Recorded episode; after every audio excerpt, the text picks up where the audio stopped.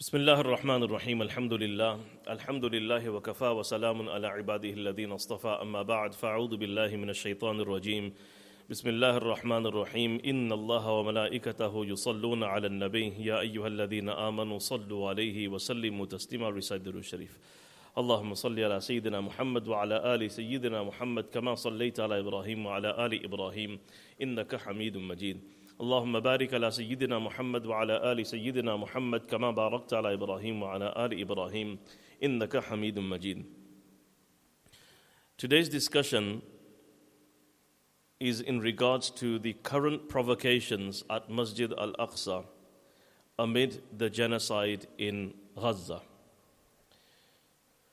Now, for those of you who are here for the first time, we have this gathering every week, and we've been discussing many different topics. And we've been speaking about Masjid al Aqsa every week for the last so many years.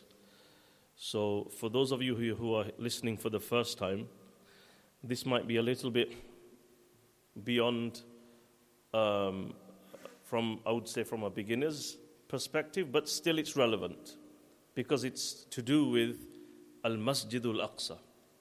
Al Masjidul Aqsa what is Al Masjid Al Aqsa? Now, this is not part of my talk, but because I see, mashallah, many, there's a Jamaat here as well from Kidderminster. So I see, mashallah, many new faces as well. So just a couple of minutes on something linked to your Iman. You're doing the work of Iman, aren't you? Iman ki dawat, Iman o yaqeen. Alhamdulillah, I've spent time in Jamaat as well. So I'm familiar three days, 40 days, four months also, Alhamdulillah. So, what is Al Masjidul Aqsa? Where do we learn the name Al Masjid? Where does Al Masjidul Aqsa come from? Where does it come from? Quran. Quran. And Hazrat Maulana Ilyas Sahib Rahmatullah when he was asked regarding what do you want from this work of Dawat and Tabligh? Sadly, we don't hear these things anymore.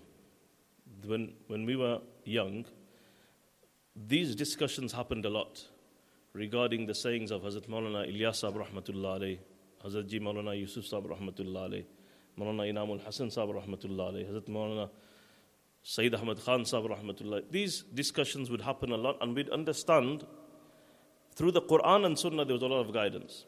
When he was asked on one occasion, What is it you want from this work? He said, I want Jami'u ma ja'a bihin Nabiyyu sallallahu alayhi wasallam to become alive. Everything that Rasulullah sallallahu alayhi wasallam came with to this world, through this effort, I want that to come alive.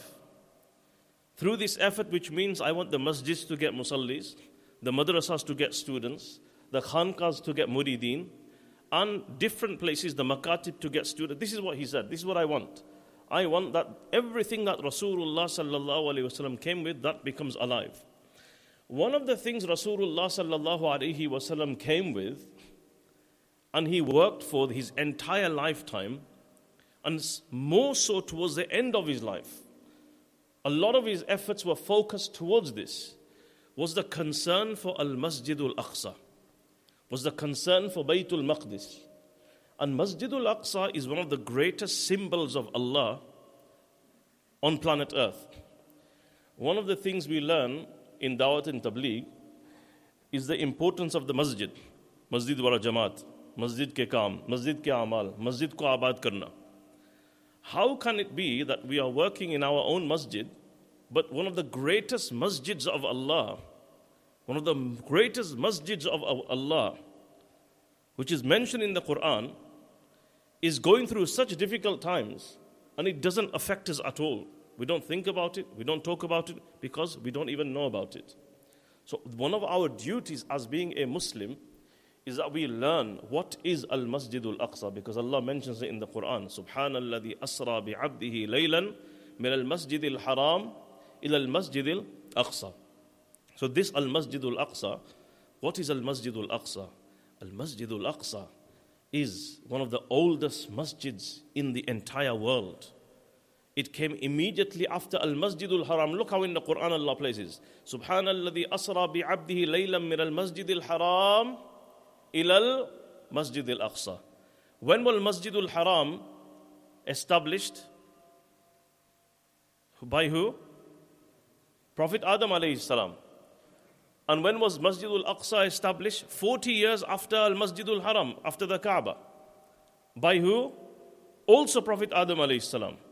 So your link and my link and the link of every Muslim with Masjidul Aqsa goes all the way back to who? Prophet Adam alayhi salam, the first person, because we know that the purpose of being in the dunya is ibadah, is worship. And the first house for the worship of Allah is in the awwal baytin wudi'a lin-nas lalladhi bi bakkata mubarakan wa hudan lil alamin. And Allah wanted a second house to also be built. So 40 years after the first house, Sayyiduna Adam alayhi salam built al he placed the foundations of Al Masjidul Aqsa. So this is our history with this masjid. And then this continued throughout the ages. Masjidul Aqsa has remained as Masjidul Aqsa as a masjid from the time of Adam alayhi salam all the way until now, and it will remain a masjid until Qiyamah. And then we find that in the beginning, when Rasulullah sallallahu alayhi wasallam receives wahi in the cave of Hira, Iqra bismi rabbika alladhi khalaq, then he receives second wahi, which was, was the second wahi. या अयुहल मुद्दसर या अयुहल मुजम्मिल या अयुहल मुजम्मिल कुमिल इल्ला कलीला stand and pray in the night. He's in Mecca and he's being told to stand and pray. And not only is he praying Sahaba also praying. There was two times Salah. Two times Salah. Five times Salah. We say don't we? Iman and we say Namaz. We say Namaz became Farz when? In Miraj. No. Namaz did not become Farz in Miraj. We must correct this. Five times Salah became Farz in Miraj. Five times salah. Before Mi'raj, there was namaz, there was salah. And the Muslims would pray two times in the day two rakat in the day, two rakat in the evening. So throughout the whole 13 years in Makkah al Mukarramah, the Prophet wasallam and Sahaba, they prayed salah twice a day facing towards Masjidul Aqsa for 13 years. And then they went and migrated to Medina Munawwara and another 16 or 17 months. So, altogether, how long did they pray towards Masjidul Aqsa? 14 and a half years. How long was Nabuwa? 23 years. So, did you know that the Prophet wasallam, your Nabi, prayed towards Al Masjidul Aqsa longer than he did towards the Kaaba? 14 and a half years he prayed towards Al Masjidul Aqsa. And then the Quranic ayat which were being revealed, you find all of the Quranic stories, most of them, they are in relation to Baytul Maqdis, Masjidul Aqsa. Anyhow, time doesn't allow me to go into the details, but this is important for us as Muslims to develop a faith based understanding of Masjidul Aqsa. Why? Masjidul Aqsa is part of your Iman. Masjidul Aqsa is part of your Aqidah. Masjidul Aqsa is part of the Quran. If you are a Muslim, you are connected to Masjidul Aqsa. You cannot separate. You cannot separate the Islamic status from Al Masjid al Aqsa. This is what's being done now. This is why many a times when the topic of Masjid al Aqsa comes, some people, we run away. If it's being discussed here, we run that way. It's being discussed there. In a masjid, somebody, no, no, iski baat mat karo. Ye siyasat ki baat nahi karni hai. This is not siyasat, this is Quran. This is hadith, this is sunnah. This is your iman, this is your aqidah. If you don't talk about this, there is danger of your iman. How can you take away and minus? Uh, we don't like to talk about this topic. You don't like to talk about Al Masjid al Aqsa? وَمَن يُعَظِّمْ شَعَائِرَ اللَّهِ فَإِنَّهَا مِن تَقْوَى الْقُلُوبِ If we don't talk about it, if we don't, and this is the most pressing issue right now. This is the most pressing issue right now. How, tell me, how can a Muslim speak about something else in these days? How? If you're standing up and speaking to people, more than 25,000 people have been killed and they have given their lives and they're still giving. And you ask them, why are you doing it? They will tell you, because of Al Masjidul Aqsa, not just because of some land or some property, because of Al Masjidul Aqsa, fida'an lil Aqsa, you ask them, they will tell you. We are doing this, our son has gone, why? The mother will say, I'm happy, why? For the cause of Aqsa. My husband has gone for the cause of Aqsa. That's what they're saying. Listen to them. So, when they're doing this level of sacrifice, how can we ignore this and talk about other things and make no mention whatsoever, not even dua, not even one statement, nothing, as if, as if nothing's happening? It's got nothing to do with me. Wo jane, unka kaam jane, unki masjid hai. No, no, no. Masjid. When you go to Masjidul Aqsa, they will tell you, Welcome to your masjid. This is your masjid. We're fighting over here. Hamari masjid. Hamare log. Our thing. This is our masjid. This is your masjid. You can't come here. They can't go here. When you go to Al Masjidul Aqsa, everybody will say that to you, welcome to your masjid. This is your masjid. And that's what it is. وَأَنَّ الْمَسَاجِدَ لِلَّهِ فَلَا تَدْعُوا مَعَ اللَّهِ أَحَدًا Every masjid belongs to Allah. It belongs to every believer. It belongs to you. So, that aside, today's discussion in, in, in particular, and I would say, like, put your seatbelts on because we've got a long journey today. So, this is a very important discussion. Over the last so many weeks, we've been speaking specifically about Gaza and how to understand it, how to relate to it from the Quran, from the Sunnah, from the Seerah. And today's discussion is very different because we're going to speak about whilst that's happening over there, what's happening over here, and what has been happening, and bringing it to the point that whatever is happening there is happening because of Al Masjidul Aqsa. And if we don't understand this, we're not going to understand the core and the crux of the issue. And undermining that, we won't know what to do next. That's why we keep asking, Oh, tell us what to do. Tell us what to do. What should we do? If a person has the passion and the affiliation and the connection to a cause, nobody needs to tell you, do this, do this. Nobody needs to tell you. The reason why we keep asking, tell us what to do now. What's the next thing? What should we do now? You only need to tell somebody who has no connection. It's like you're a robot. And then once, when you will do it, you'll think, oh, you feel good. Oh, I've done my bit. I went to one protest. Or I sent an email to my MP. Or oh, I boycotted the Coke. We think that's it now. MashaAllah, Jazakallah, thank you. I shouldn't be saying thank you actually. Why? Because you're not doing it for me. And this is not the end. This is good, but it's very little in comparison to what's required. So, let, us let's, let's move on. We're going to speak about, first of all, pre hmm, October. What's been happening before that? One of the worst years, or I rephrase myself, one of the harshest years on Masjidul Aqsa and Jerusalem was the year 2022. The harshest years on Jerusalem and Al Masjidul Aqsa. Why? Because this was the year when the Israeli settler movement they planned to raid Masjidul Aqsa and carry out congregational prayer inside Masjidul Aqsa on a mass scale. So this is they were planning, planning, planning, and when it came to the year 22, they said, right, we're going to try and go in thousand people, all go once inside Al Masjidul Aqsa, and collectively we will all make ibadat according to the Talmud, not Quran, Talmud, and we will do it loudly and collectively. And we saw this during Ramadan. Yeah, you, I'm sure everybody remembers last Ramadan, the Ramadan before, you saw exactly what has been happening. And you saw the attacks that happened at Damascus Gate, also at Sheikh Jarrah. You must have heard the name Sheikh Jarrah repeatedly during those times because they wanted to evict some people from their houses. Again, these are settlers, and these are neighborhoods which are very close to Al Masjidul Aqsa. One of the closest neighborhoods. On the north is Sheikh Jarrah, on the south is Silwan. Sheikh Jarrah neighborhood is small. So you evict them people, and what happens? They want to place settlers in them and trying to carry out open prayer inside Masjidul Aqsa. One year before that, 2021, the day which is known as uh, Jerusalem Day, there was an incursion into Masjidul Aqsa. And something happened inside Masjidul Aqsa which has not happened since 1967. Since the Israeli occupation of Masjid al Aqsa, this has never happened. In 2021, for the first time, settlers went inside Al Masjidul Aqsa and they were dancing. Dancing happened in your masjid, rocks. dancing. whilst doing Talmudic worship inside Al Masjid Al Aqsa. And there was no reaction from the Muslim world. Like, we don't even know about it, do we? Let alone reaction. Let alone a reaction. We don't even, we're just hearing about it for the first time. Oh, really?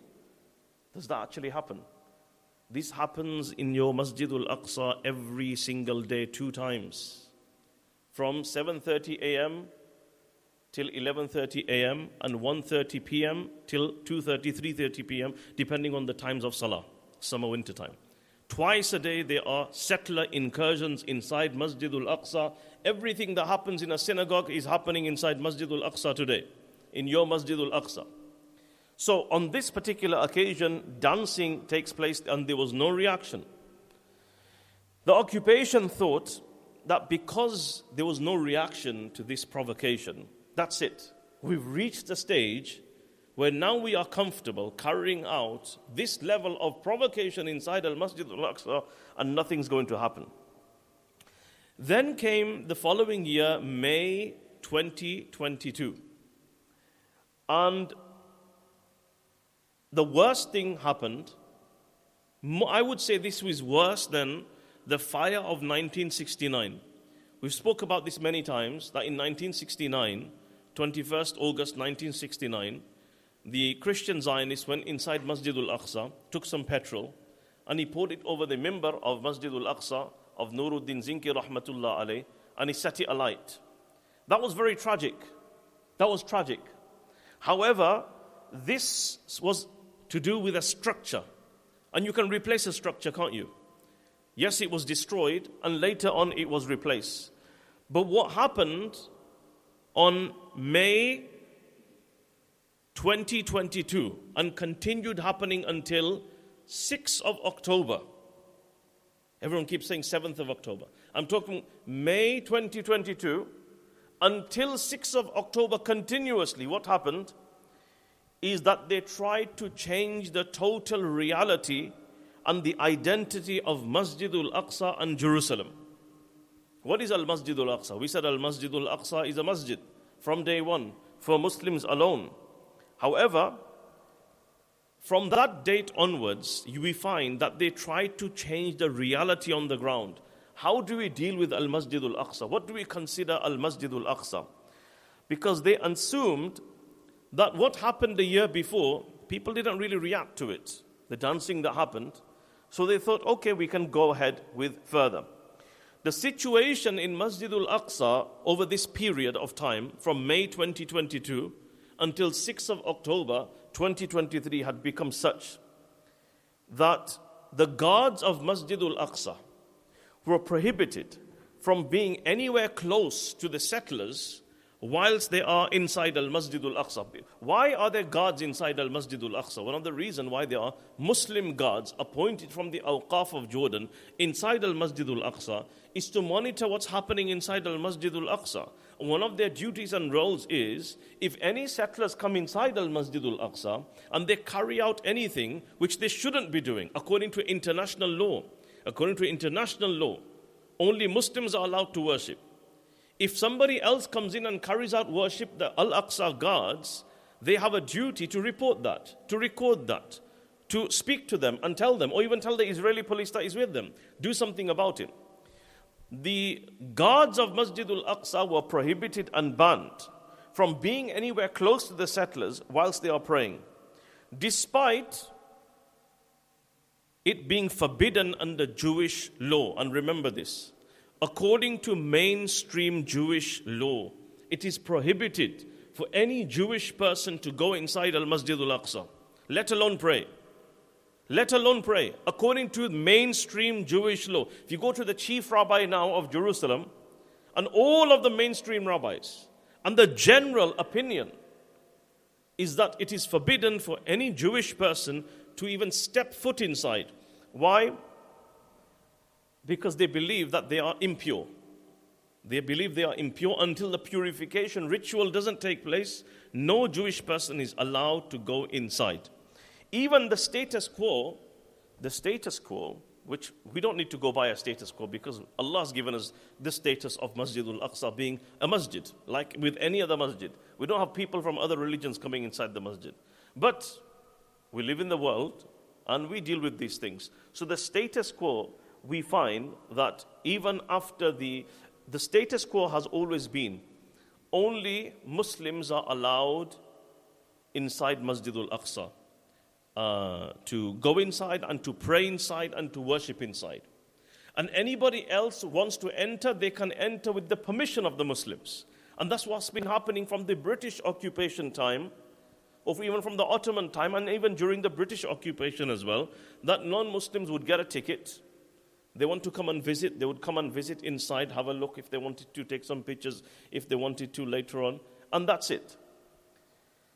And then what happens is in 2015, there was uh, the Secretary of State of the United States, John Kerry. He came, he spoke with the King of Jordan and other representatives of Jordan. And this is called the, the, the understandings that happened between the Kerry agreements. And as part of the Kerry agreements, he changed it slightly.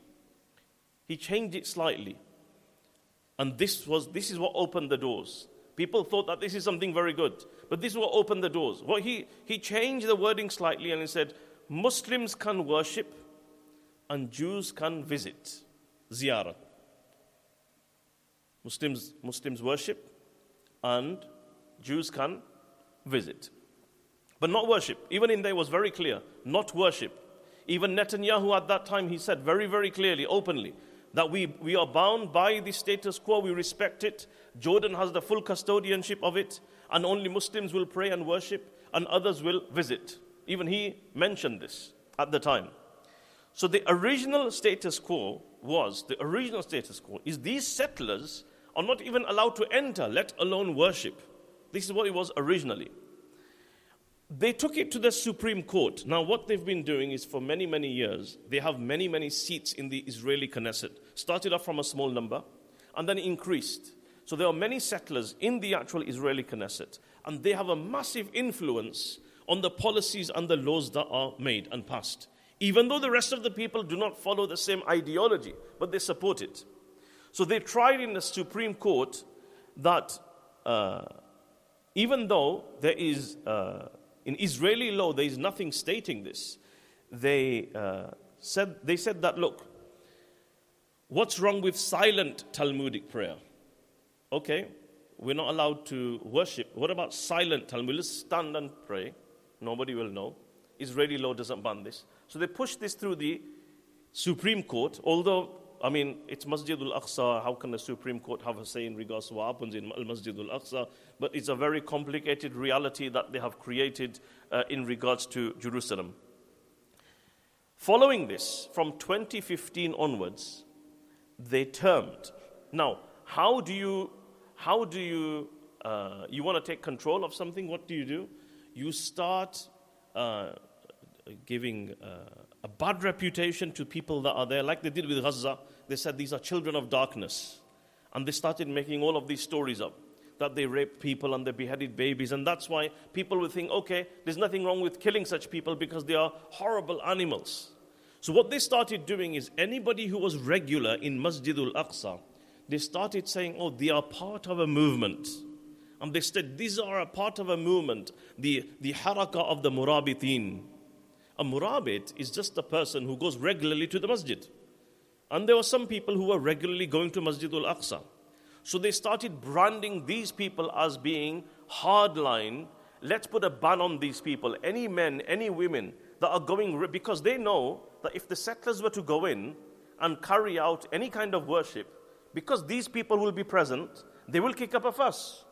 And, or rightly so. If somebody comes in here from another religion and starts worshipping, right, the people, who, the people like, you know, who don't normally come to the masjid, they're going to be sitting at home. But the people who are here regulars, they're going to kick up a fuss, aren't they? Like, what are you doing? Why are you doing this? You shouldn't be praying here. You can look around, you can visit, no problem, but you cannot do your prayer here. So they started attacking these people and saying that these people are a problem. And not only them, the second people targeted were the guards of Masjidul Aqsa. So the guards of Masjidul Aqsa from 2015 up until recently, they have been under the radar. They've been attacking them, not being allowed to do their work. And then the occupation overlooked the courts and began supporting and facilitating, even though the court, we find what the status quo is. The occupation, they ignored that, and any settlers going inside Al Masjid al Aqsa carrying out Talmudic rituals, they were supporting that um, without saying anything. In the beginning, it started off with silent prayer. So they would go inside Al Masjid al Aqsa and stand in an area and they would stand there silently. They're praying, you can tell they're praying, but it's silent. And then it started happening aloud. Then it started happening aloud. And then it started happening with actions and movements as well. Movements, actions, before anything of this would happen, people would raise eyebrows. This is what is going on. It's not allowed, it's prohibited. According to their law, it's prohibited. But slowly, slowly, from silent prayer to audible prayer, from audible prayer to actions and movements. In the past, those of you who follow it, you will know, in the past, if any settler was to come inside Al Masjid al Aqsa, they do something called uh, a, a sujud al malhami. It's called the epic prostration. Do you know how we do sajda? Like we do sajda in a certain way. They do sajda flat on the ground. They fall flat on the ground, face on the ground, and the whole body flat on the ground. And many a times they would come inside and some of them would fall flat on the ground. And they're doing sajda. Not, they're not just praying like a dua or just rocking a little bit. It's like full on, it's called the epic prostration. So I, I've seen this many times before where the Israeli police would go up to them and they would pick them up and they would take them out of Masjid al Aqsa, saying, You know, it's not allowed to do this in here. Let's go. And they would take them out. And this is what would happen. Today, now, now people are doing this. If they, somebody falls into the epic prostration inside Al Masjid al Aqsa, the police will turn that way, knowing what's happening, but will ignore it. There's no guards there, so they can't record it. They have to stay 50 meters away. And this is being done continuously on a daily basis. Now we're finding not only sajda, Talmudic lectures, Talmudic prayers, and Talmudic teaching, Talmudic courses, Talmudic marriages, Talmudic ritual marriages. I, I show you something. This is from today. This is from today, just to give you an idea. Some of you may have never experienced anything like this, and you might be thinking, what is he talking about? Let me show you something from today. I don't want to show this in the masjid, but to make you understand. This is today Inside, inside Al Masjid al Aqsa, a Talmudic wedding is taking place, marriage blessing ceremony, where one of the most staunch settler rabbis, Yehuda Glick, is taking a couple around and singing a song to bless the marriage inside Al Masjid al Aqsa today. Today. This is not, I'm not talking about something that happened 10 years ago. Today, this morning.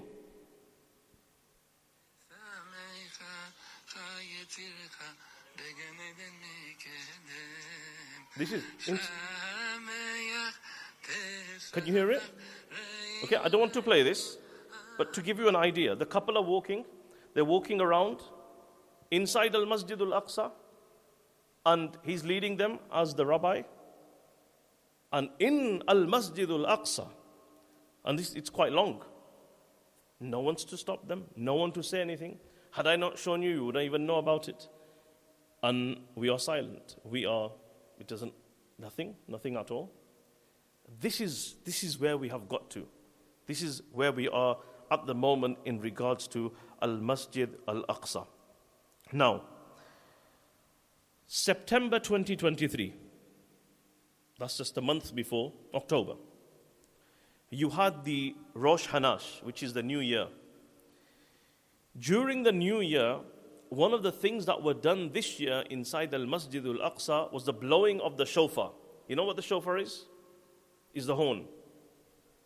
And they blow this at the time of the new year. It's a, it's, it's a Talmudic celebration, not an Islamic celebration. We don't have this. Inside Al Masjid Al Aqsa, to celebrate the Rosh Hashanah, they are blowing the shofar horn. And remember, this was for the third consecutive year. Third consecutive year. Now, how do we know about this this year? How do we know about it happened this year so clearly and with so much confidence? It's been happening for three years.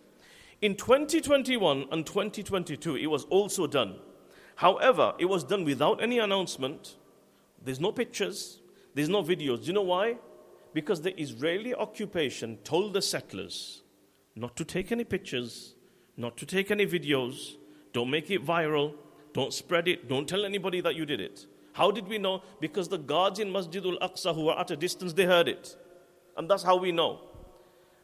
However, what's different this year is this year they did it, they recorded it, and they made it viral. This is the provocation. This is what we need to understand. That this is an escalation. Two years ago, they were hiding it because they thought there's going to be a Muslim reaction. This year, it was done openly, it's become mainstream. Mainstream, it was spread that we blow the shofar horn. And this was done for the first time when, in 1967, when Moshe Dayan came with the Israeli tank through Babul Asbat into Masjid al Aqsa and they blew the shofar horn and they said that the Temple Mount is now in our hands. We are in control of Masjid al Aqsa. And I repeat this because this is a question many people ask. They ask, Is there any hadith just today, as I was driving here, one scholar rang me and asked me this question again. Is there any hadith that tells us that Masjid al Aqsa will be demolished or taken over? Is there any hadith? And the answer to that is that that question isn't correct. That's not the right question. For your answer, no, there is no hadith that says that. However, Masjid al Aqsa becoming demolished or anything, that's a secondary thing. In June 1967, something worse than that happened already. Masjid al Aqsa was under occupation, and since then it's been under Israeli control. It was taken out of Muslim control, and it's like that today as well. Not just because of what's happened now, since 1967. So we should be restless for the cause of Masjid al Aqsa if you were born after 1967, then every day of your life. Because Masjid al Aqsa is not in Muslim control. Since then, it's like when you tell them that there's nothing mentioned in hadith, they, they think, oh, that's okay then. No, it's not okay. What you're saying has already happened, and it's much worse. So,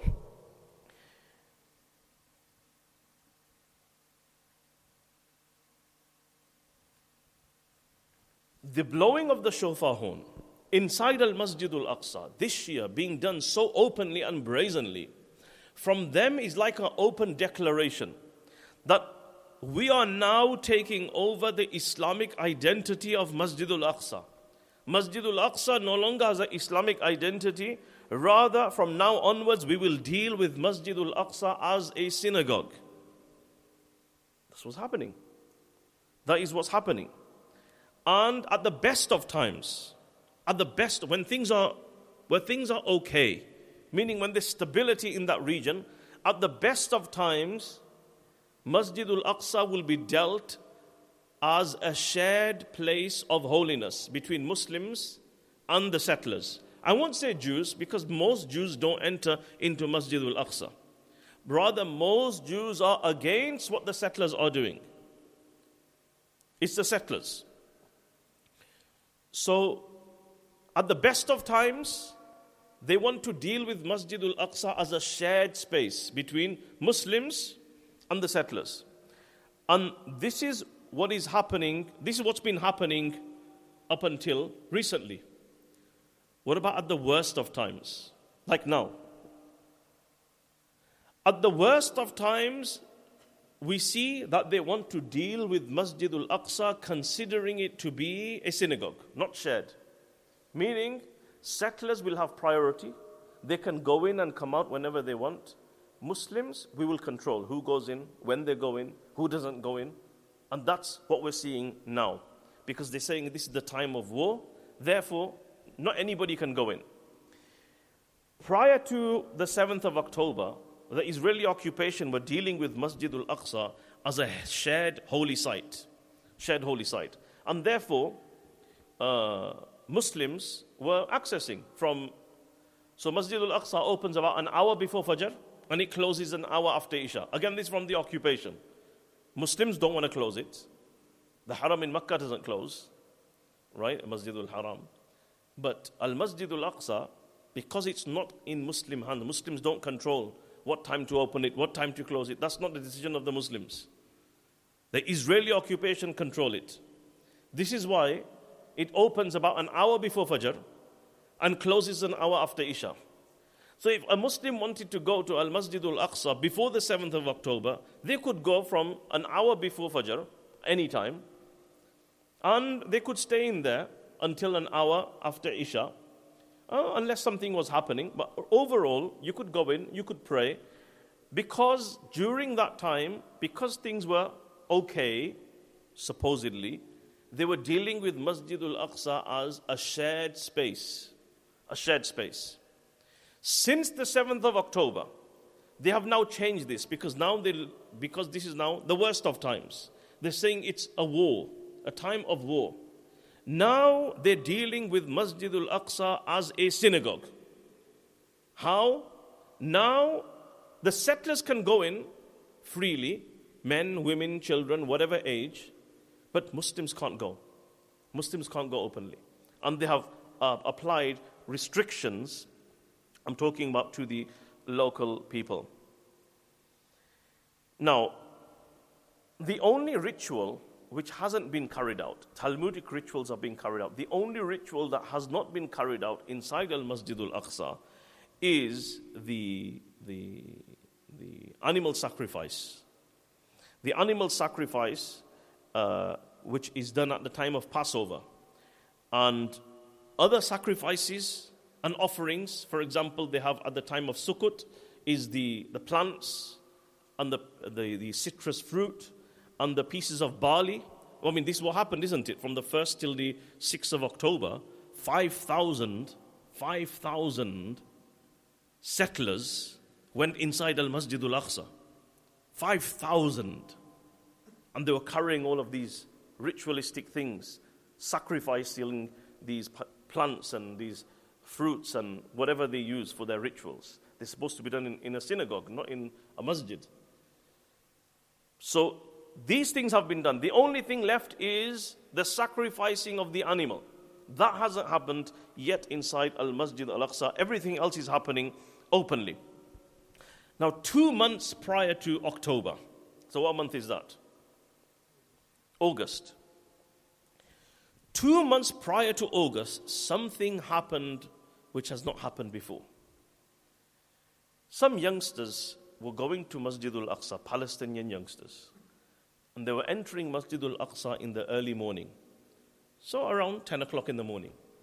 When they arrived there, the Israeli police and guards who stand at the gates of Masjid al Aqsa, they prevented them from entering. They said, We want to go in, inside our masjid. They go, You can't come in. They said, Why? It's not time for salah. Come back at Dhuhr time. It's not Salah time. If you want to come inside here, you can come at your prayer time. Meaning, we will allow you to enter at your prayer time, but other than that, this time is not for you. Who is it for? This is a settler time, 7:30 to 11:30. So this is the Israeli occupation's plan of what we call a taqsim az-zamani. At-taqsim zamani means to divide Masjidul Aqsa by time. Certain times for Muslims, certain times for settlers. Before many, many years ago, this was just an idea. Then it became a discussion. Now we are seeing the full implementation of this inside Al Masjidul Aqsa. And two months prior to October, this already happened to such an extent that Muslims were being told that you don't need to come in here now. This is not Salah time. Come at Salah time. So who's in there? Settlers can go in, but Muslims cannot. So this is Taqsim Zamani in full implementation. So, what does it mean? Let me just briefly give you an overview of what this means of Taqsim Zamani and Taqsim Makani. There are two schemes that the Israeli occupation have in regards to your Masjid al Aqsa. At Taqsim Zamani at-taqsim makani. At-taqsim zamani means to divide Masjid al-Aqsa by time. Certain times for Muslims only, certain times for settlers only. And Taqsim Makani is certain areas and spaces in Masjidul Aqsa only for Muslims, and certain spaces and areas in Masjidul Aqsa only for the settlers. So, the occupation have been following this strategy until today. Masjidul Aqsa divided for time by time, we see this already. So, for example, Juma. Juma is for Muslims. Eid al Adha, Eid al Fitr is for Muslims. Mawlid al Nabawi is for Muslims. Mi'raj is for Muslims. These are the Muslim kind of significant days that we have. So, the idea is that we will give them these days. We will give them these days. We will honor these days. We won't go inside on these days. Other than that, when it comes to our days, the settlers they say they will go in and they have many festivals, many celebrations, and each one lasts almost a week long. We have one day, Eid is one day. When their festival comes, it's a whole week. So the whole week they will go inside Masjid al Aqsa and carry out these rituals. And the Likud party, which is the ruling party right now as well, they actually push this through the Knesset. Knesset is the Israeli parliament. They pushed this through the Knesset to pass this as a law. Now, in 1967, Jerusalem, as we know, came under occupation. Um, a few years ago, Eid al Adha. Now, what happens? Now, let me ask you a question. Up until now, it's, we're kind of seeing, okay, some days for you, some days for us. Okay. What if an Islamic festival coincides with one of the festival of the settlers. What will happen then? And this will give you an idea of how they deal with Masjid al Aqsa. Do they deal with it as a masjid or do they deal with it as a synagogue? A couple of years ago, Eid al Adha coincided with one of the settler festivals called Dhikru Kharabil Ma'bad, the commemoration of the destruction of the temple. This is what they call it. Dhikru Kharabil Ma'bad coincided with Eid al Adha. Now, Eid al Adha, since 1967, there's been no incursions on Eid al Adha. It's a day of the Muslims. Eid Salah takes place, and Bibi Netanyahu makes an announcement. And he says, because the settlers were saying that no matter what happens, we're going to go inside, we're going to go in large numbers, we're going to do this, we're going to do this, we're going to do this. He comes out and he makes an announcement saying, We will not be allowing any settlers to come inside Masjidul Aqsa on the day of Eid al Adha. Eid al Adha is for the Muslims, they will pray in peace, we will not allow any settlers to come in. So when they heard this announcement, Eid Salah happened. After Eid, everybody goes to see their families, to their relatives and only when there was remaining 1,000 Muslims inside Al Masjid al Aqsa, they opened the gates and allowed the settlers to come in under the Israeli military, of course, with the permission and instruction of Benjamin Netanyahu. He says in the morning that nobody will go in. But by afternoon, seeing the Muslim number, Muslims thought, okay, we can go. We don't need to stay here to protect the masjid. We can go and celebrate and enjoy our day of Eid. And this day was a very tough day on the Muslims because there were many clashes that took place because of the settlers carrying out an incursion on Eid al Adha inside Al Masjid al Aqsa. This was only a couple of years ago. So this was something very serious. This shows that when a clash happens, I'll give you another example COVID. When COVID happened, uh, one of the first places to implement the restrictions was over there. And they were one of the first to lift the restrictions as well. Now, most places, restrictions were lifted in the schools, in the colleges, in the shops, shopping centers, in the, uh, in, in the other places of prayer. Everywhere the restrictions were lifted, except for Masjidul Aqsa. So, when the time came to discuss the opening of, reopening of Masjidul Aqsa, the Awqaf got together and they said, okay, the best time to do it will be Jummah. Because this is our holy day. We will open on the day of Jummah. Because it's a masjid. But what happened? What happened? The settler movement kicked up a fuss. And they said, why should it open on the day of Jummah? Because on the day of Jummah, they can't go in. Can they go in on a Saturday? No. When's the next day you they can go in? Sunday. So they pushed and pushed that Masjid al Aqsa should not open on a Friday. It should open on a Sunday so that we can carry out the first incursion into Masjid al Aqsa. And guess what? That is exactly what happened. That is exactly what happened. We're just going 2022, I think, isn't it? Or 21, when he opened again. And that's exactly what happened. Masjid al Aqsa did not open on that Jummah when it was decided. Everything else is open. And this is showing you how they are dealing with Al Masjid Al Aqsa. So this is a taqsim zamani, dividing Masjid Al Aqsa by time. The second one is called a taqsim al makani, dividing Masjid Al Aqsa by space. And it was very close to happening in the year 2019. It was very, very close to happening. The Israeli occupation, they have had their eyes on a place inside Al Masjid Al Aqsa called the Musalla Bab Ar Rahmah. Those of you who've been to Masjid Al Aqsa, maybe you know this area. It's on the eastern side of Masjid Al Aqsa. There is an old musalla there, and they have been preventing Muslims from accessing these areas. And the musalla has been closed for 16 years. It was closed. And in February 2019, I remember this because we were there at the time, they changed the locks on the gates of Musalla Babur Rahma. And there was great fear that taqsim al makani is going to take place. That they're going to have dedicated areas inside al Masjid al Aqsa where here they will build a synagogue. Where the settlers will come and they will pray, and Muslims will not be allowed to access this area.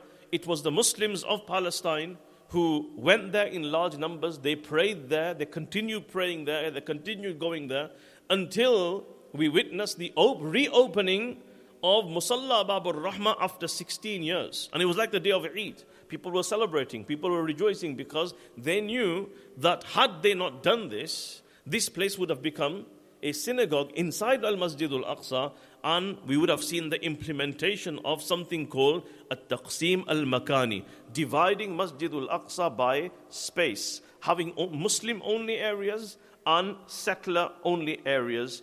Now, why, why this is not some kind of uh, fairy tale.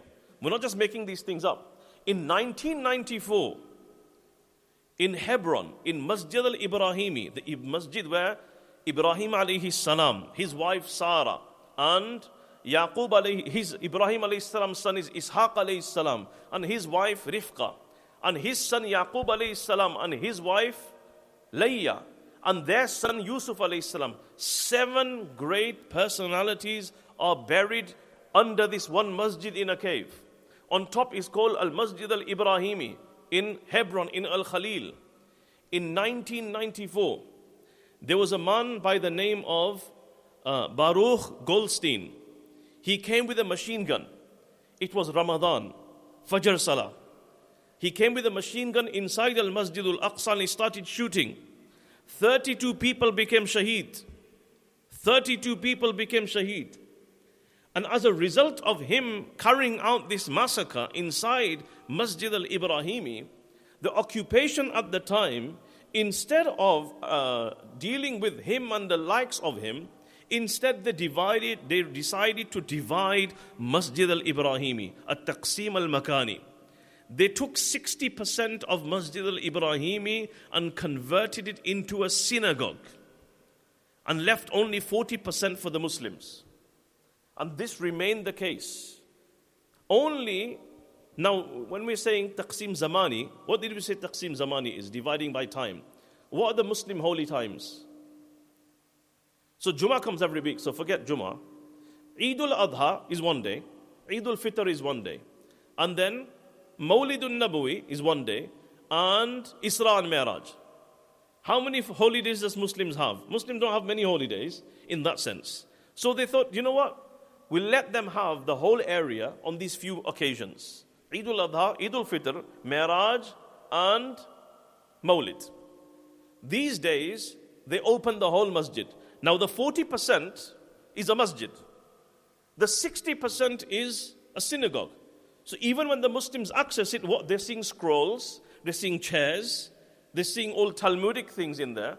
They can't remove any of that. And this remained so until the year 2009.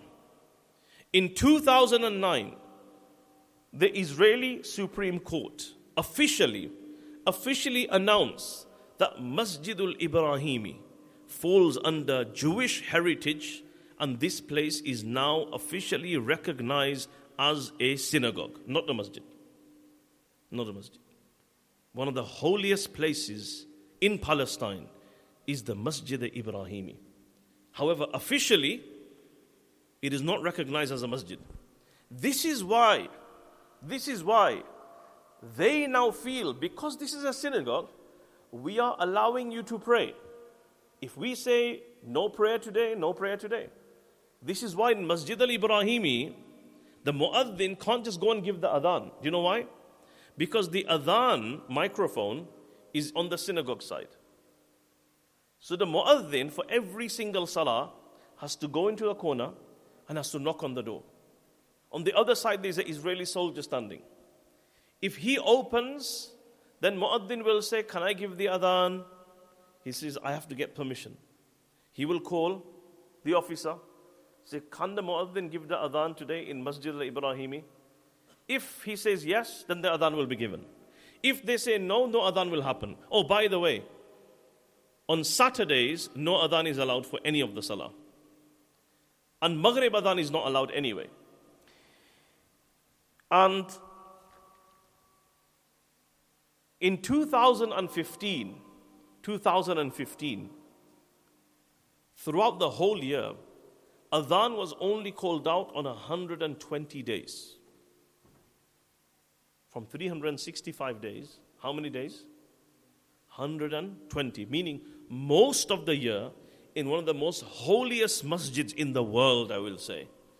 We have Masjidul Haram, then we have Masjidul Nabawi, then we have Masjidul Aqsa, then we have maybe Masjid Quba. If there's any other masjid after this, you know, I mean, I'm not in a position to say that this masjid or that masjid, but because we have the great personalities of Sayyidina Ibrahim alayhi salam, Sayyidina Ishaq alayhi salam, Sayyidina Yaqub alayhi salam, Sayyidina Yusuf alayhi salam.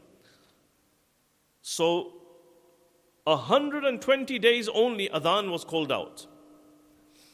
Now,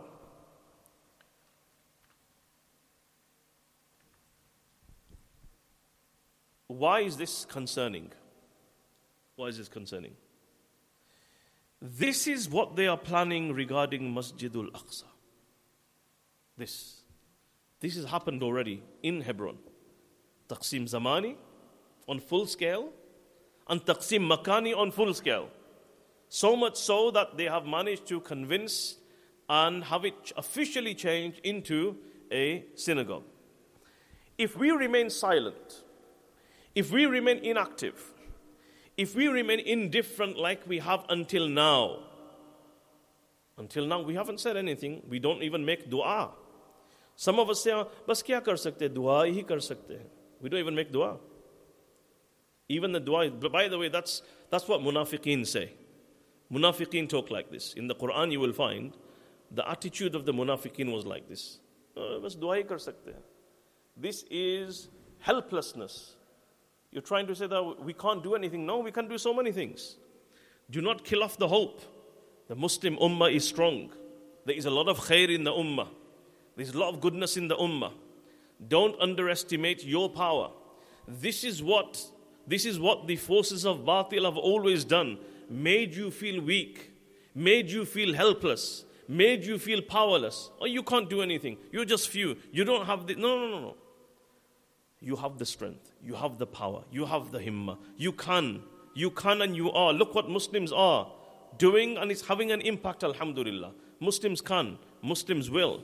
We continue our rectification, we continue working.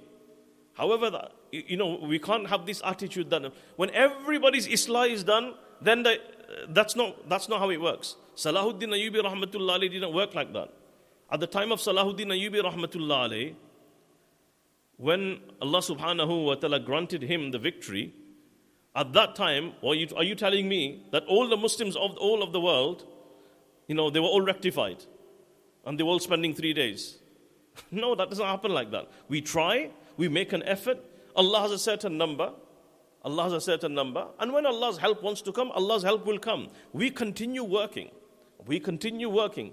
But we shouldn't have this attitude, oh, what's the point anyway? It's not going to happen. Nothing's going to happen. No, our responsibility is to make the effort.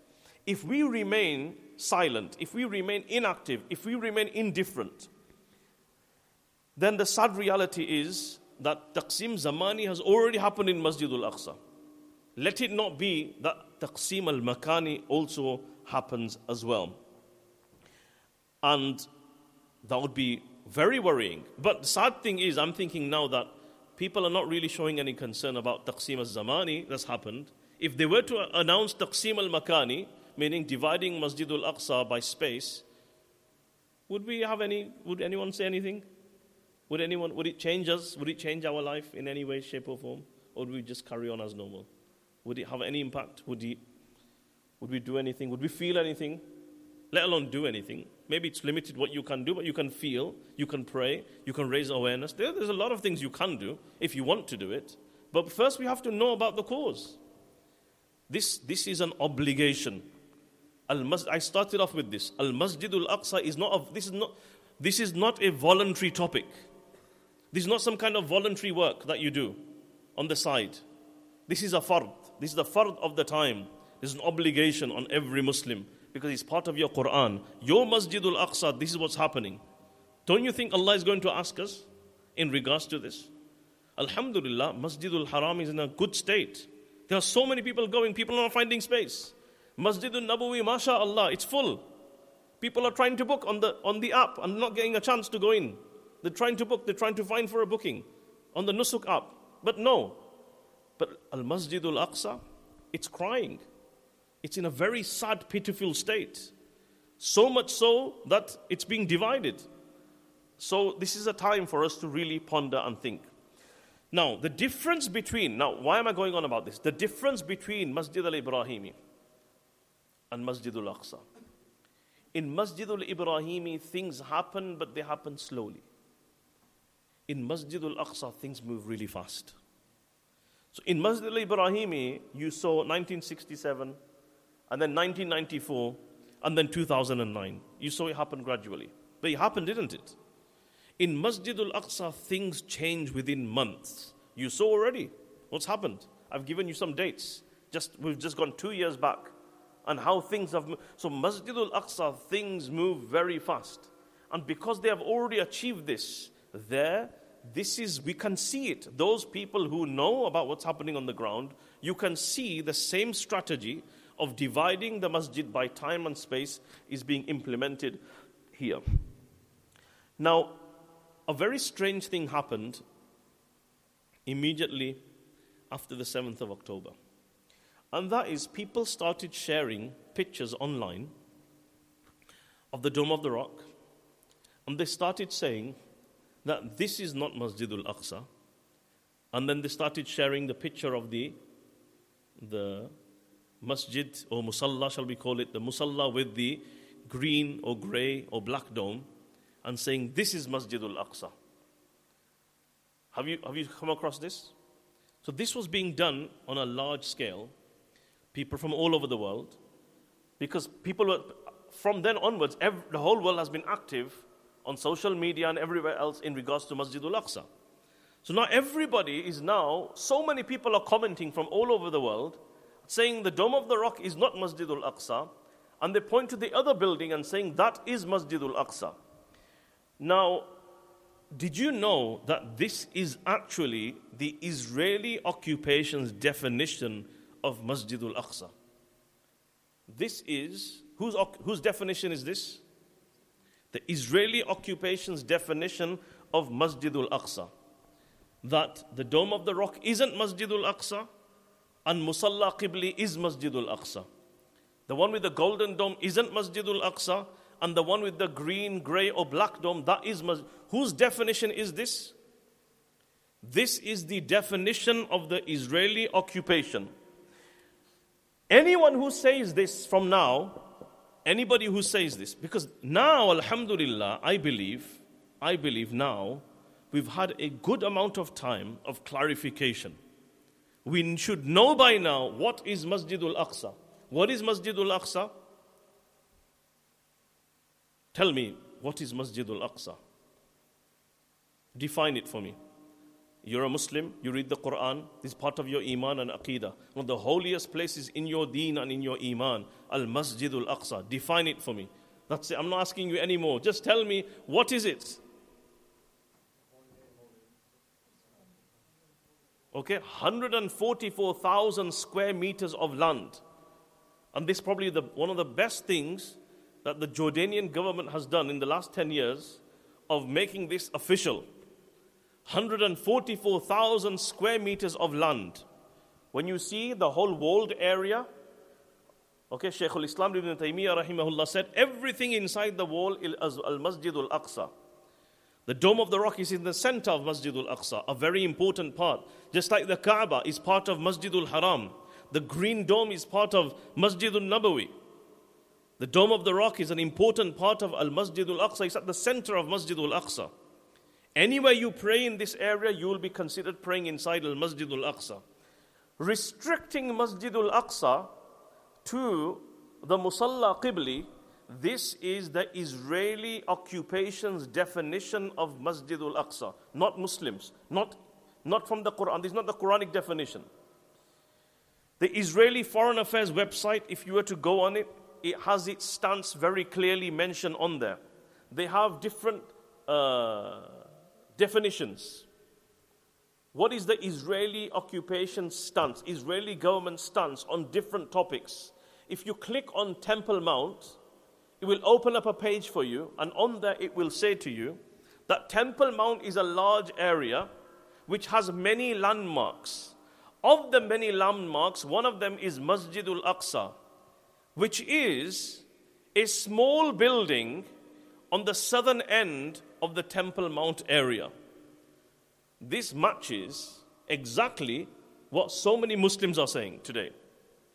So, very important. Anybody who says, from today onwards, anybody who says that Masjidul Aqsa is the building with the green grey dome, I'm going to put an exclamation mark on them, or I'm going to put a question mark on them. I'm going to ask them a question Are you working with the Israeli government? It's, this, is gonna, this is problematic. Anybody who says this, this is how we should deal with them now. Because this is their definition, not the Quranic definition. As a Muslim, we must know the Quranic definition, not go by their definition. Anybody who promotes this idea, this is going to create shock now on a question mark. Are you working with them? Why are you promoting their idea of what Masjid al Aqsa is? So, this is the first thing. The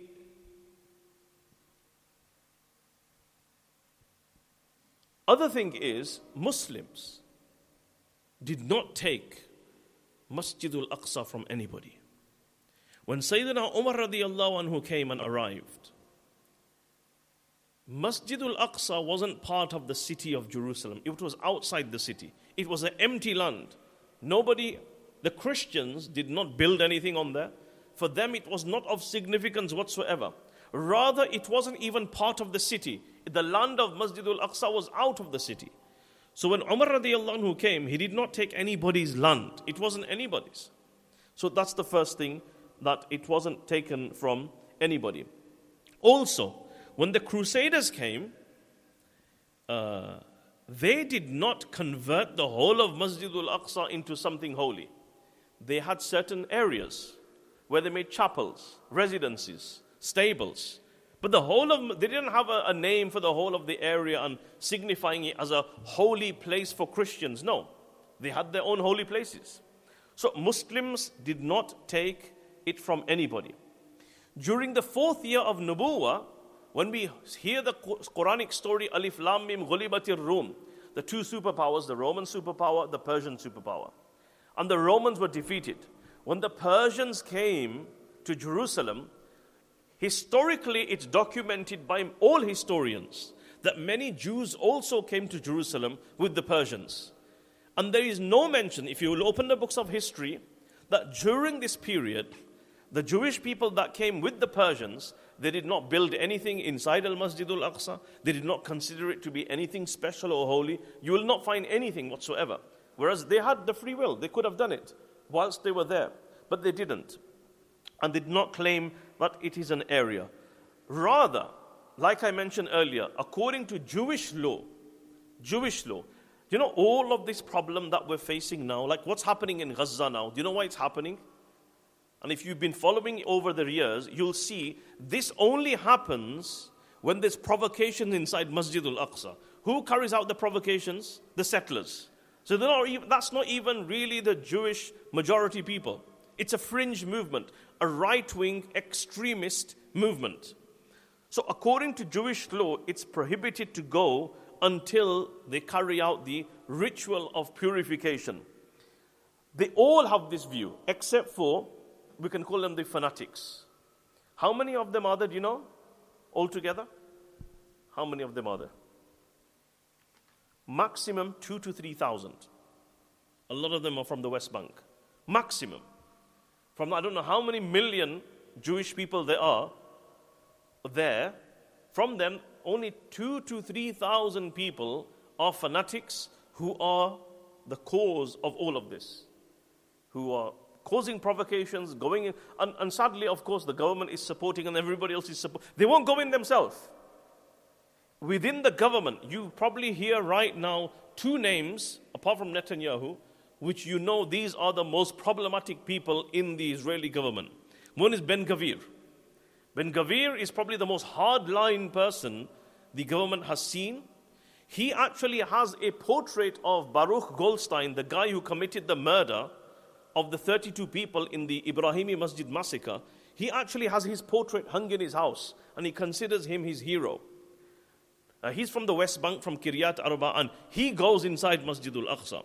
We know about him already. But the other hardline person in the government now is a finance minister. What's his name? Smotrich? Smotrich, something like that? He won't go inside Masjid al Aqsa.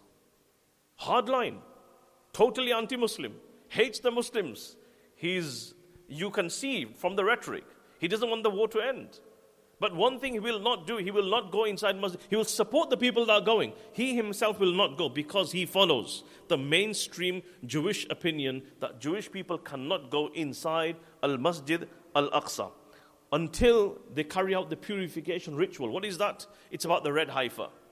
When miraculously in that land a red heifer is born with certain qualities that doesn't have any defect, it's red then it will live for a certain amount of time, then you sacrifice it, and then you burn it, and then the ashes are taken and sprinkled upon, and this is how you become pure. And then you can go inside.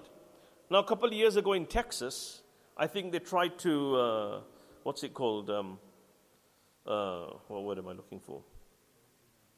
Yes, genetically they tried to create these heifers, but uh, uh of course, I mean, if you want to break the laws and bend the rules, you can't do that. And this is what this these fanatics are doing. They're trying to, so the, you've got different groups within them. Ma- majority of the rabbis, they believe that the so called alleged temple will come from the heavens. Like, we, no one can knock it down and build it, it will come from the heavens. And some of them believe that uh, it will happen when the Messiah arrives and he will do it. What these guys are trying to do is they're trying to like force God to make it happen right now by going in. And the others are saying, like, that's prohibited. There's a massive sign right by the Moroccan gate from where they come in, and it says there that it's prohibited for any Jewish person to set foot on Temple Mount. And this is, it's, it's got the name of the chief rabbi of Jerusalem on there. Um, so, this is the ritual that they believe uh, that will cause uh, them to become purified. Also, Muslims historically have never have had an issue with the presence of Jewish and Christian people in Jerusalem. Historically, that's never been an issue. They have an issue. Muslims have never had an issue. They have lived side by yeah, as long as you don't come in the way of our worship, you don't violate our holy places. And throughout Islamic period where you looked at it was maintained, it was respected, then people lived in peace. Now, we want to understand now the idea of the so called alleged temple. What, where does that come from? So I'm just going to give you some insight into that. And, and why, why what's happening at Masjid al Aqsa, which is leading to what's happening in Gaza and why it's happening. The idea of the alleged temple comes from something we call the Ahad, Kalimatul Ahad. The Kalimatul Ahad, meaning the covenant, took place, they believe, between Allah and Prophet Ibrahim alayhi salam. So Allah took an oath, a covenant from Ibrahim alayhi salam by in words, Kalimatul Ahad. And then Allah told him to fulfill this ahad, this covenant.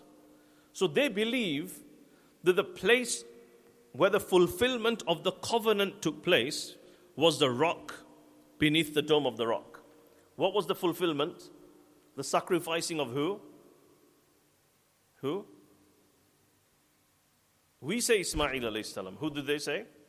So they believe. This, this is, I'm giving you a full overview of the idea of the alleged temple and where it comes from. So they believe that Ibrahim alayhi salam was given a covenant by Allah. To fulfill that covenant practically, they believe he came to Jerusalem and took his son Ishaq alayhi salam, placed him on the rock, and they believe this is the place where the covenant was fulfilled practically. One was by word, one was by action. Qawl and fi'l. Right. Kalimatul ahad, this is the fi'lul ahad. And now they believe, that's why they call the dome, of the rock, they call it Qudsul Aqdas, the holy of the holies.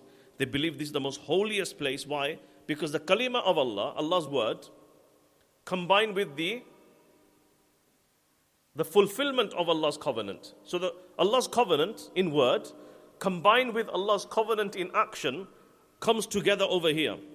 And one of the beliefs that they have, which is very different to us, is they believe in the tajseem of Allah, in giving Allah bodily parts and specifying Allah to certain locations. They believe this is so now because Allah's word and Allah's covenant has come together in the form of these two things, Musa alayhi salam was given Torah they believe that the only scripture that came from Allah to planet Earth was the Torah. They don't believe in the Quran, they don't believe in the Injil, and of course, Zabur, they say these were just mazamir, these were just hymns. This is not from, they don't believe it's from Allah. So the only word that came from Allah was the Torah. So you've got the Ahad of Ibrahim alayhi salam, the covenant, and now you've got the written covenant of Allah, which is the Torah. And Musa alayhi salam is in Egypt, and from there he's being told to come all the way to Baytul Maqdis. And eventually this covenant reaches this place. So now you've got the covenant of Ibrahim alayhi salam in word and in action. And then you've got the covenant of Allah in written form, which is the Torah, which also comes here. And then later on, you find the concept of Ta'but al Ahad, which we call the Ark of Covenant. Inside the Ark of Covenant is the Torah, which is placed in this location. Then comes Dawood alayhi salam. They say Dawood alayhi salam he purchased the land where Masjid al Aqsa is from a Yabus, a Jebusite person. Um, I mean, we already know that Masjid al Aqsa, according to Muslims, already existed way before Dawud salam. According to their Talmudic narrations, they say Dawud salam came, he purchased from a Yabusi, and by the way, they don't consider Dawud and Suleiman to be prophets. They don't consider Dawud and Suleiman to be prophets. They consider them to be kings. Also, they don't consider prophets to be ma'asum like we do. Just talking about some of the differences. They say that Dawud salam committed murder, Dawud salam committed zina, Sulaiman salam would worship idols, Sulaiman salam died as a kafir. This is what they believe. And then they say that we are the followers of them. Right? We have more of a right to Dawud and Sulaiman salam than they do. So, they then say that uh, also, according to them, a difference is anybody can get wahi. You don't have to be a Nabi to get wahi. So Dawud and Sulaiman are not prophets, but they believe that they received wahi. Even though they committed sins, according to them, they were receiving wahi from Allah. Now came Sulaiman alayhi salam. They say Sulaiman alayhi salam was then, because the, the Kalimatul Ahad and the Qawl of the Ahad and the Kitab of the Ahad have all combined now. Now Sulaiman alayhi salam was told to make the Baytul Rabb, which is called the Ma'bad, the house of Allah. House of Allah on this particular place. And this is where, according to them, remember I told you they believe in tajseem, meaning giving Allah defined spaces and a body space. They believe that this is where Allah will reside. So if you go there as well, you will find that this is where uh, something like man meets God. Meaning this is the div- you feel a divine presence. Like Allah is here. Uh, Muslims, na'udhu billahi min dhalik, we don't do that. We don't have uh, takif and tajseem of Allah subhanahu wa ta'ala. Um, so this is their belief of the fulfillment of the ahad given to Ibrahim alayhi salam. They say that Allah will stay in his house because he will be connected to his kitab and he will be connected to his ahad. He'll be close. You know, you, you like to stay close to your familiar things. So here we'll build him a house so he can stay close to his book and he can stay close to his covenant, which was given to Ibrahim alayhi salam and Musa alayhi salam. And this is called Tabutul Ahad the Ark of Covenant. Now, they say when Allah became angry with the Yahud because of their disobedience, Allah allowed the Ma'bad, the house of Allah, which they had built according to them, to become destroyed by the Babylonians. And they were taken as prisoners. And the Torah was destroyed. The Torah was destroyed. This is what they believe. The Bani Israel were taken as captives and they were living in Iraq in Iraq, they started rewriting the Torah. The Torah you have today is from Babylon. It's not from Allah. The Torah you have today, because the Torah was gone, finished. So, whilst these rabbis were in captivity, they rewrote the whole of the Torah. I don't know where from, because they didn't have a they didn't have a uh, process of memorizing like we do of the Quran. This is one of the reasons why many of them considered Uzair alayhi salam to be the son of God because he had miraculously memorized the Torah and it wasn't a common practice. MashaAllah, we have young, young children, you know, nine years old, seven years old, six years old, 11, 12, 13 is very common. And then older than that, who memorize the whole Quran. But memorizing the Torah wasn't part of their, it wasn't something that was done. And this is why people considered Uzair salam to be the son of God, because they thought only he can be a son of God because he has memorized the Torah. So, the Torah you have now is from Iraq because they were. And then they came back through uh, Kisra. Uh, he brought them back. And uh, Cyrus, he brings them back to Jerusalem. And then again, they believe that they disobeyed. So Allah allowed for it to be destroyed once again, the city of Jerusalem and the Baytul Rab as well, the house of God that was there. And uh, Titus came and he destroyed it totally and now they are waiting for the third alleged temple to be built. This is their narrative, not our story. Our story is from the time of Adam alayhi salam, it has been a masjid. Today it remains as a masjid, and until Qiyamah it remains a masjid. Now, all of this information, where do we get it from? The Torah doesn't speak about this. This is all from the Mishnah and the Gemara. Mishnah and Gemara put together, we call it Talmud. So Torah is Torah. And then the commentary of the Torah is the Talmud. And the Talmud is basically the fatwas of the rabbis. And they believe that rabbis get ilham and wahi as well. So now, previously, for example, Sabbath. Saturday is a holy day. Originally, maybe they only had five laws regarding the Sabbath. Do this, don't do this. Do this, don't do this. Do this, don't do this. Now they probably have more than a thousand. Because rabbis are, are continuously getting this wahi and they're adding things more and more, more and more, more and more. So now the Talmud is almost considered more holy than the Torah It's no longer a divine religion. This is man made innovations اتخذوا أحبارهم ورهبانهم أربابا من دون الله Quran says they made their rabbis and their scholars gods instead of following what Allah revealed actually revealed that has been we know it's been changed but even now the changed version is not being followed. Rather, the Talmud is given much more emphasis.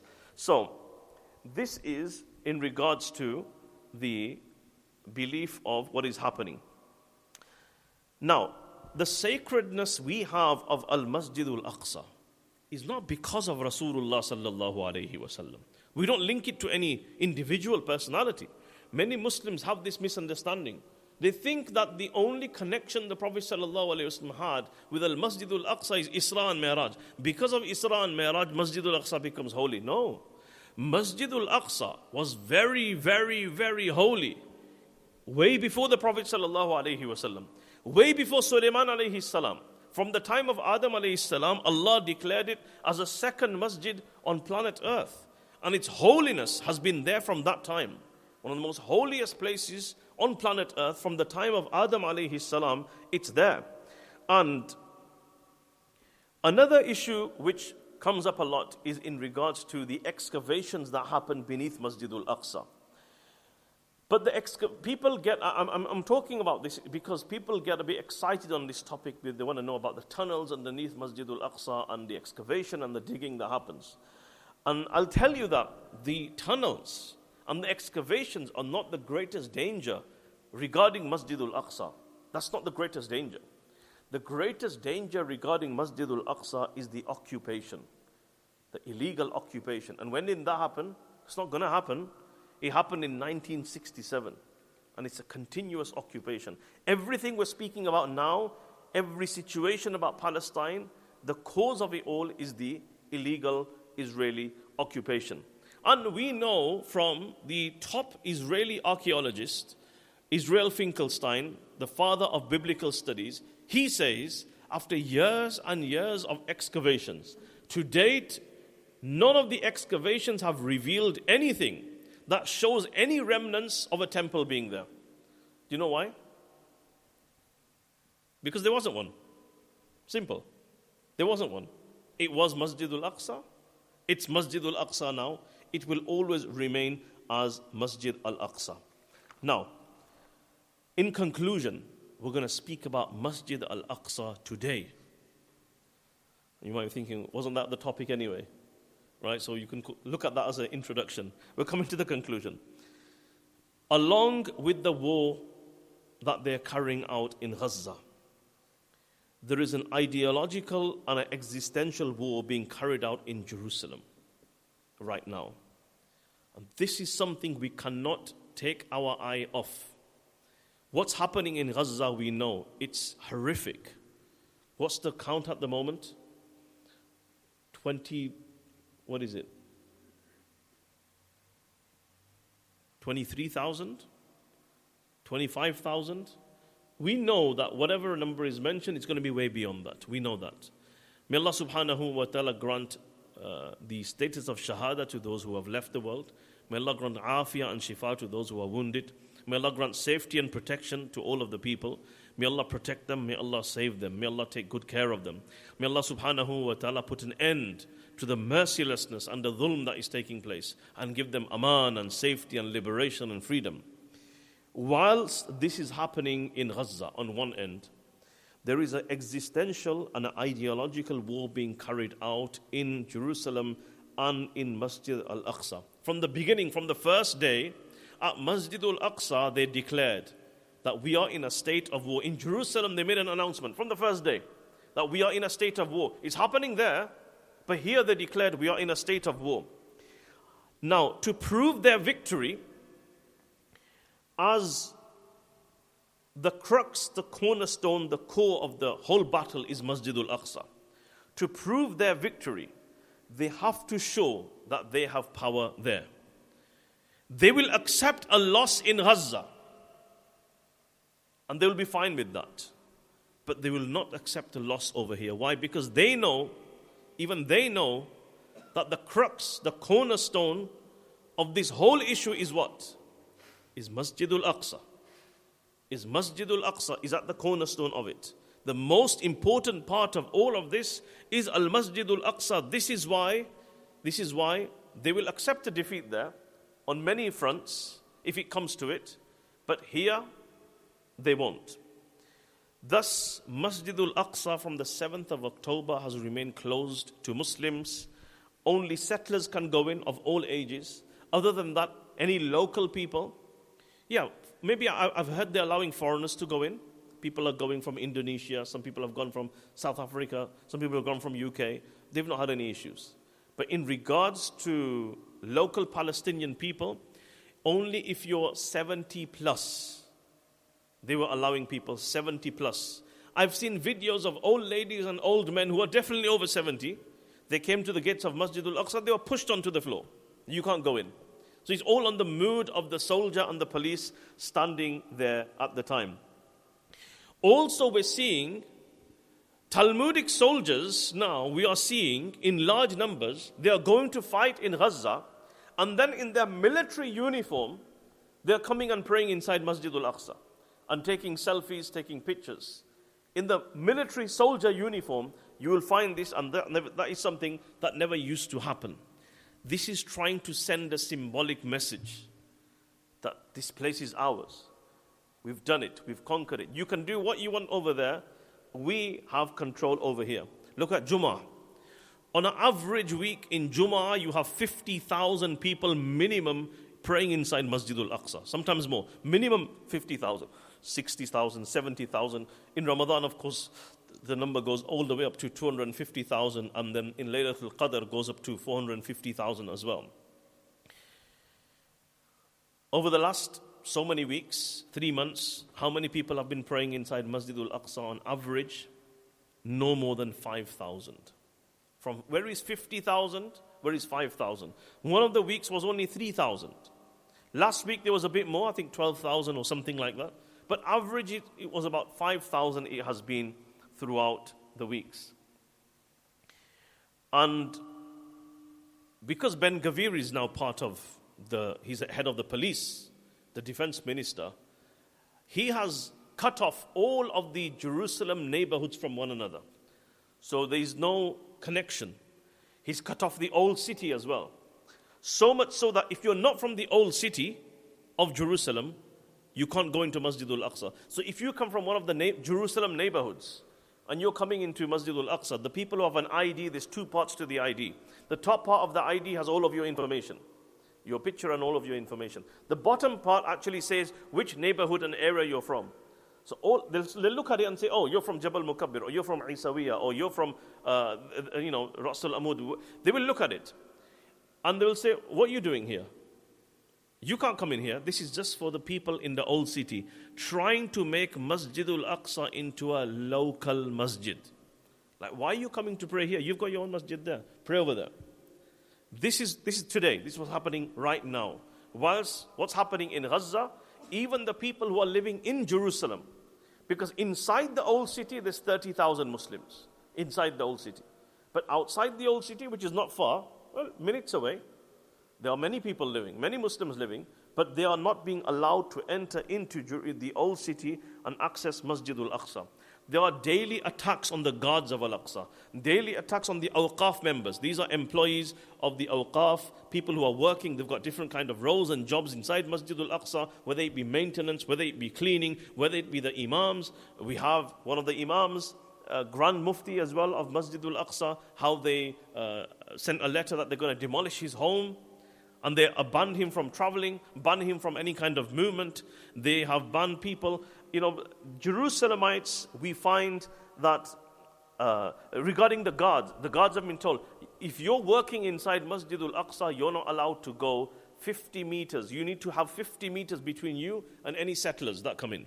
Imagine that. In your own masjid, you're carrying out your job. Your duty is to guard the masjid.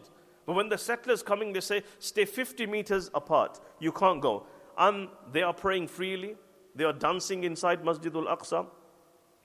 And, you know, as now what's happening is they are dancing and they are taking pictures and sharing them, just like they did with the Gazan civilians. Didn't you see a couple of weeks ago where they took many civilian men in Gaza, stripped them from their clothing, and they sent out the pictures everywhere to humiliate them?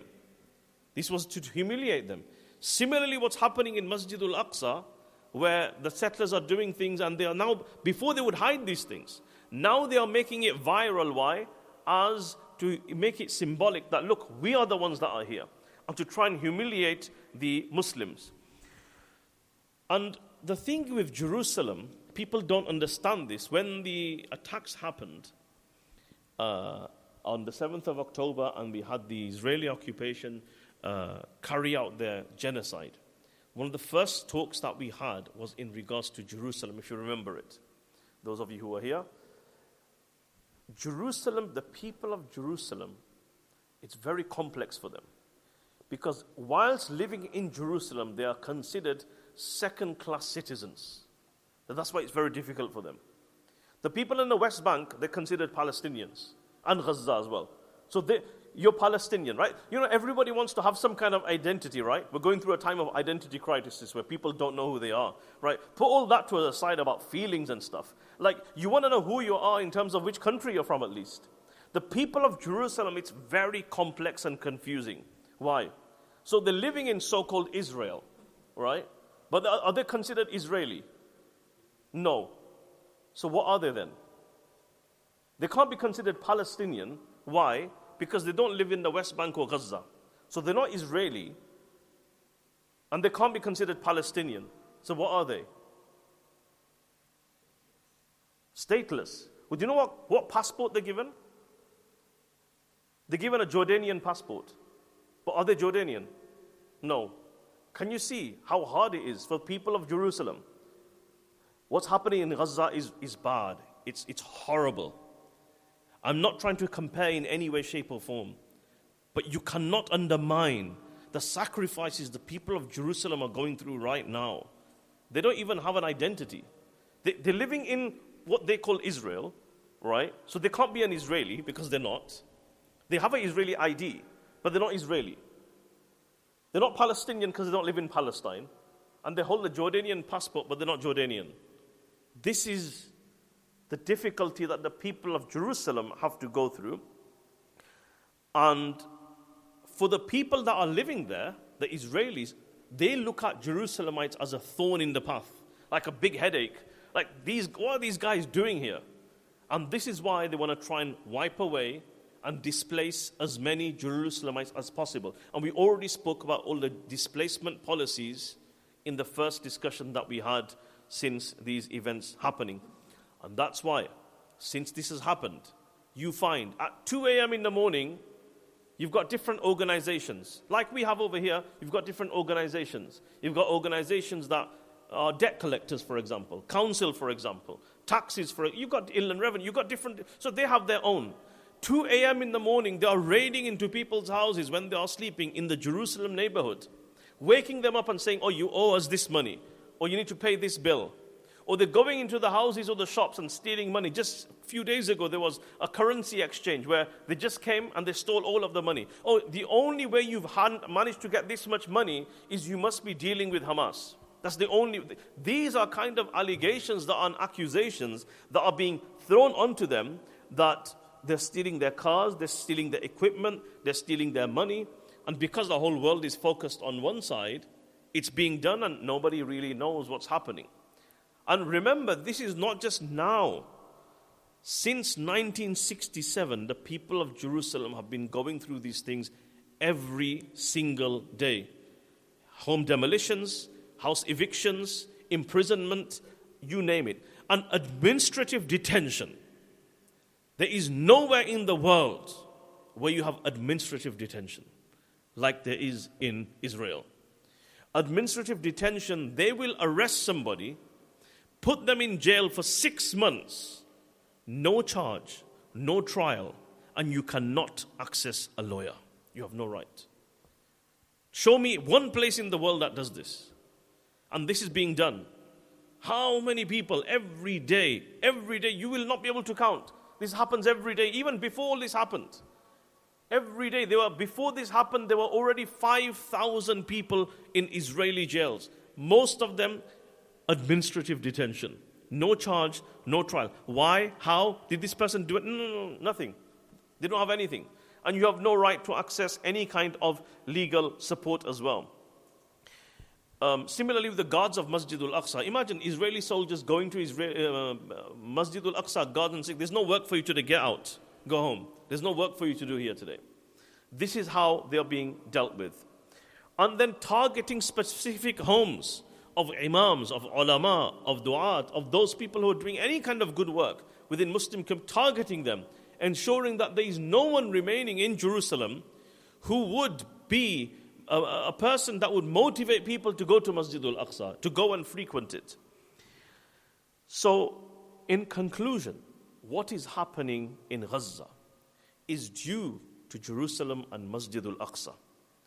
And I know people sometimes they mention the hadith where the Prophet sallallahu alaihi wasallam, you know, he looked at the Kaaba and he said, "Oh Kaaba, how beautiful you are, and how beloved you are." But the heart of one Muslim is more sacred. And sometimes people throw this thing around. Why, why, are you, why are you going on about Masjidul Aqsa? This is stones. This is what people say. What about the lives? You know, people are losing their lives, innocent children, mothers, fathers. We recognize that. We recognize that. But why don't you ask them why they're losing their lives? Ask them. Speak to them. Hear them. We have social media, alhamdulillah. Uh, we Maulana Bahauddin Saab in one of his majlis. Normally, he's always speaking against social media.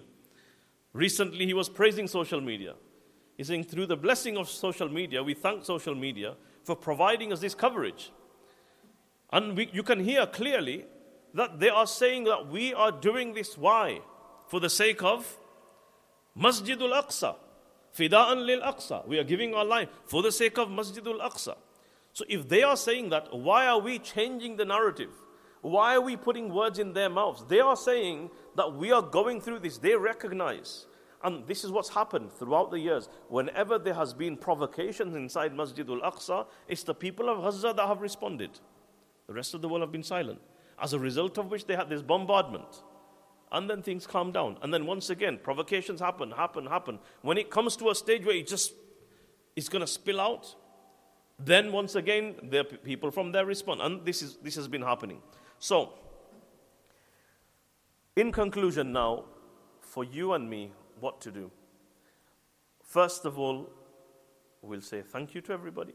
Jazakallahu khairan for everything you've done, attending the talks, for going to the protest, for raising your voices, for raising the Palestinian flag, for wearing the kufiya if you're wearing one, and for mm, donating and sending aid to Gaza, whatever you have done. Jazakallahu khairan. But you've not done your bit. Don't think that by attending one march or a protest or by one talk you've done your bit. No, this is just the beginning. More beginning of the beginning of the beginning. There's still a lot more. We need much, much more. The second thing is we have to understand our power and influence. You have a lot of power, you have a lot of influence. There's a lot that you can do, and what you're doing is having an impact. Don't underestimate yourself. Don't let anyone tell you, and this is what the, the, the forces of Batil have this, they're very good at this, of making people feel despondent. This is Iblis. That's his job, isn't it? To make you feel that you can't do anything. Don't say things like, bas kar sakte aur kya kar sakte hai. This is a Iblisi statement, trying to make you lose hope and not take any action. There are so many things you can do, remaining within the framework of the Sharia, remaining within the framework of the law. We are living in the UK, so you're bound by the UK law. And we are Muslims, so we are bound by the Sharia. Staying within the framework of the Sharia, staying within the framework of the law.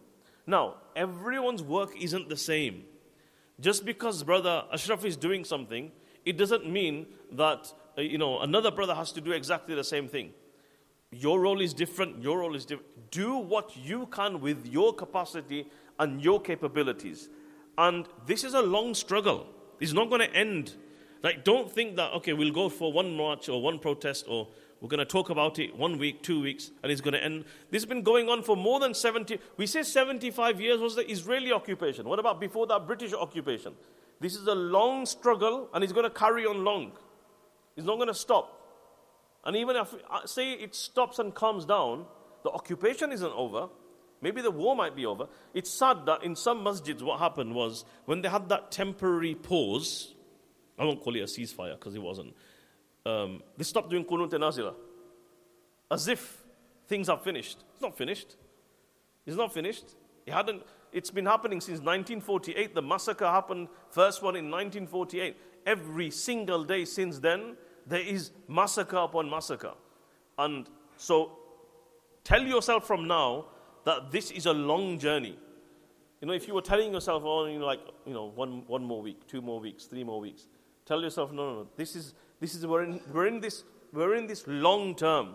This is going to be our daily struggle, our daily grind. We live with this, we live for this. Just like in the Quran, you found that Zakaria alayhi salam, he lived with this. Maryam alayhi salam, her whole existence was for this. As soon as her mother found out, what did she, what did she say?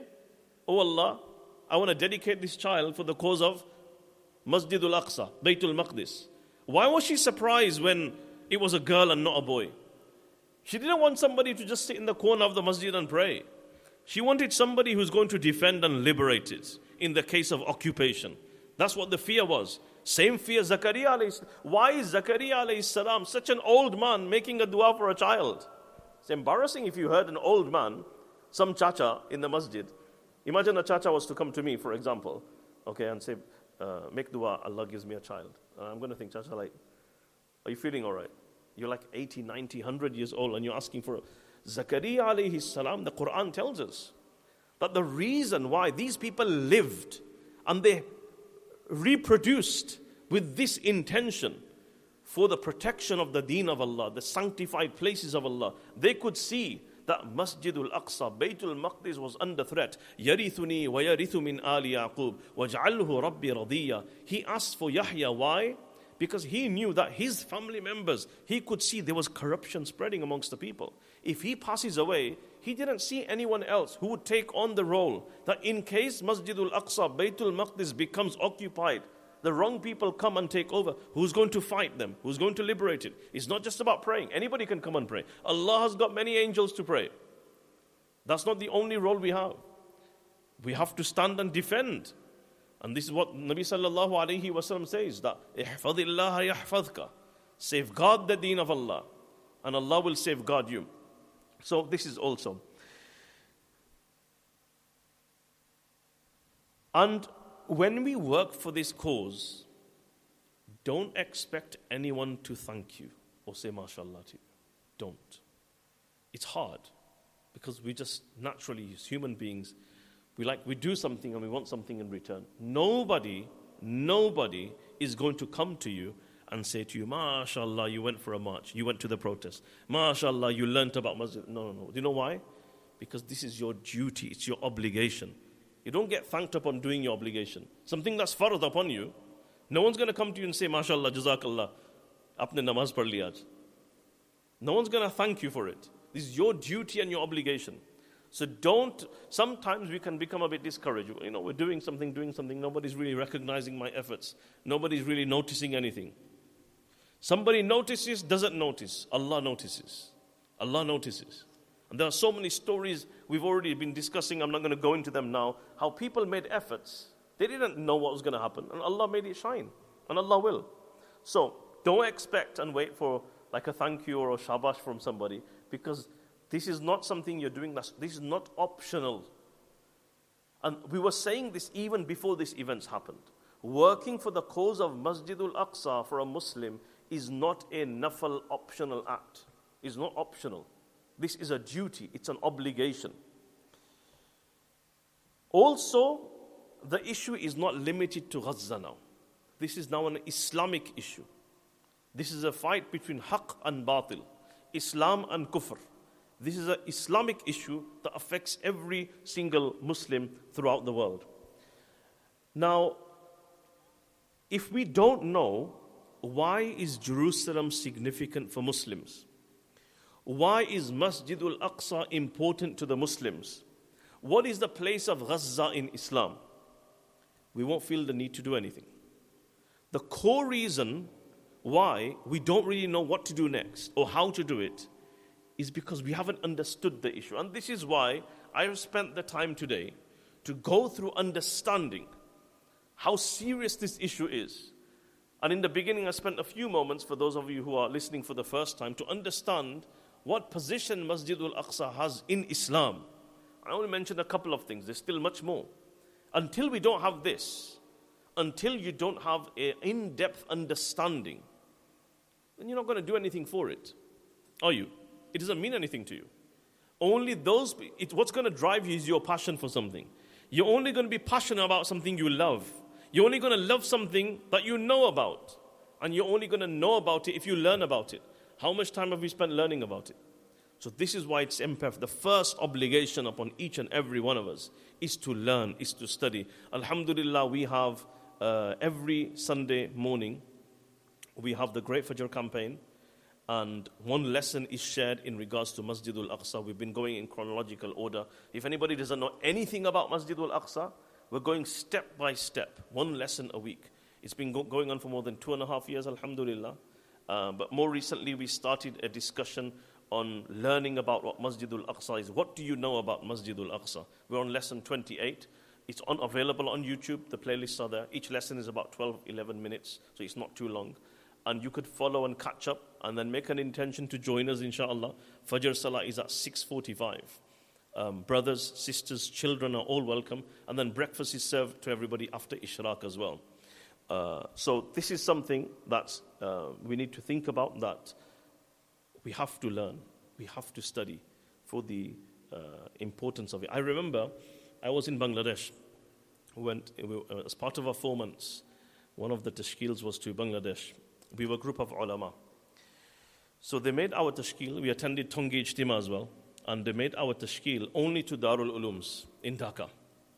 So we were going to these Darul Ulums. Alhamdulillah, it was a very good experience. We got to meet a lot of ulama, a lot of students whilst we're in the Tongi Ijtima, this is before when the Tongi Ijtima used to happen just one. At the moment, it's happening split, isn't it?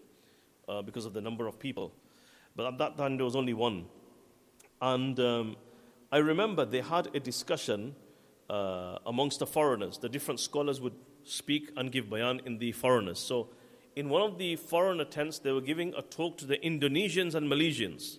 Indonesians and Malaysians. Uh, and this was going to be translated into English. But uh, Alhamdulillah, I understand Urdu anyways, it wasn't a problem. The speaker was Hazrat Maulana Ibrahim Sahib, damat barakatuh. So I already enjoy his talks anyway. So when I heard, I went, I thought, let me go and sit and listen and benefit from his talk. A number of things, Alhamdulillah, I learned from him at that time. One of the things he mentioned, I always remember. One of the things he mentioned, he said, if there is a child, if there is a child, and he goes in the house, and he finds his dad's car keys and he picks it up. Does the kid know what these car keys are? Young child, toddler. Does he know them? Does he understand what it is?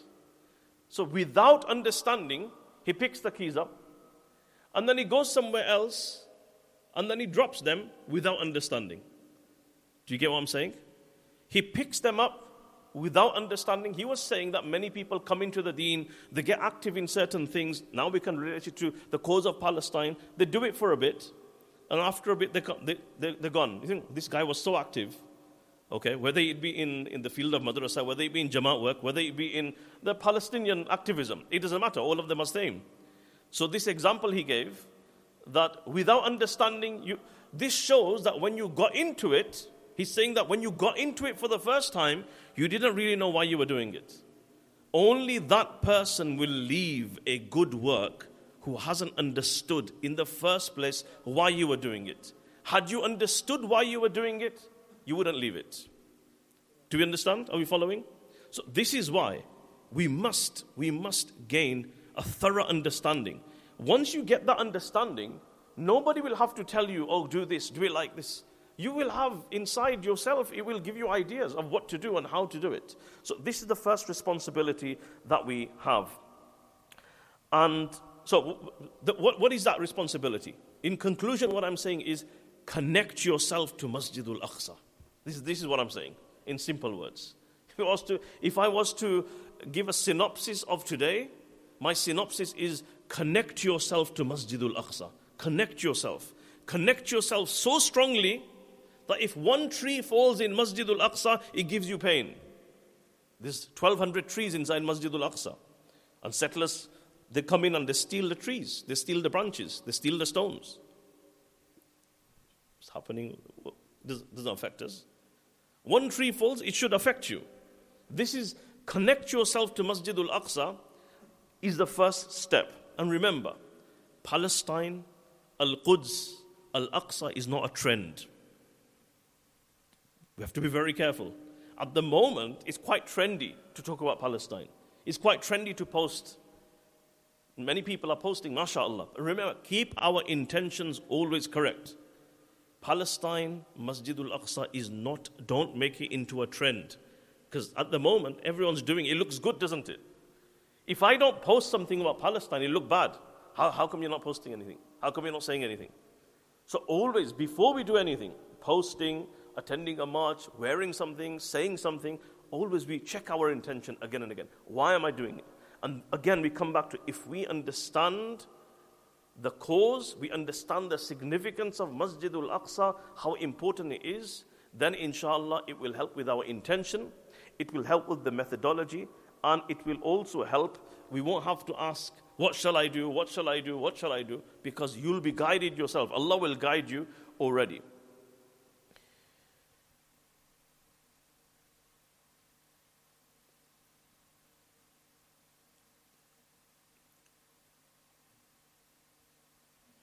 Now, the last and most final thing I'm going to say, I know I've said this a few times, is now this is just this is just a bit of a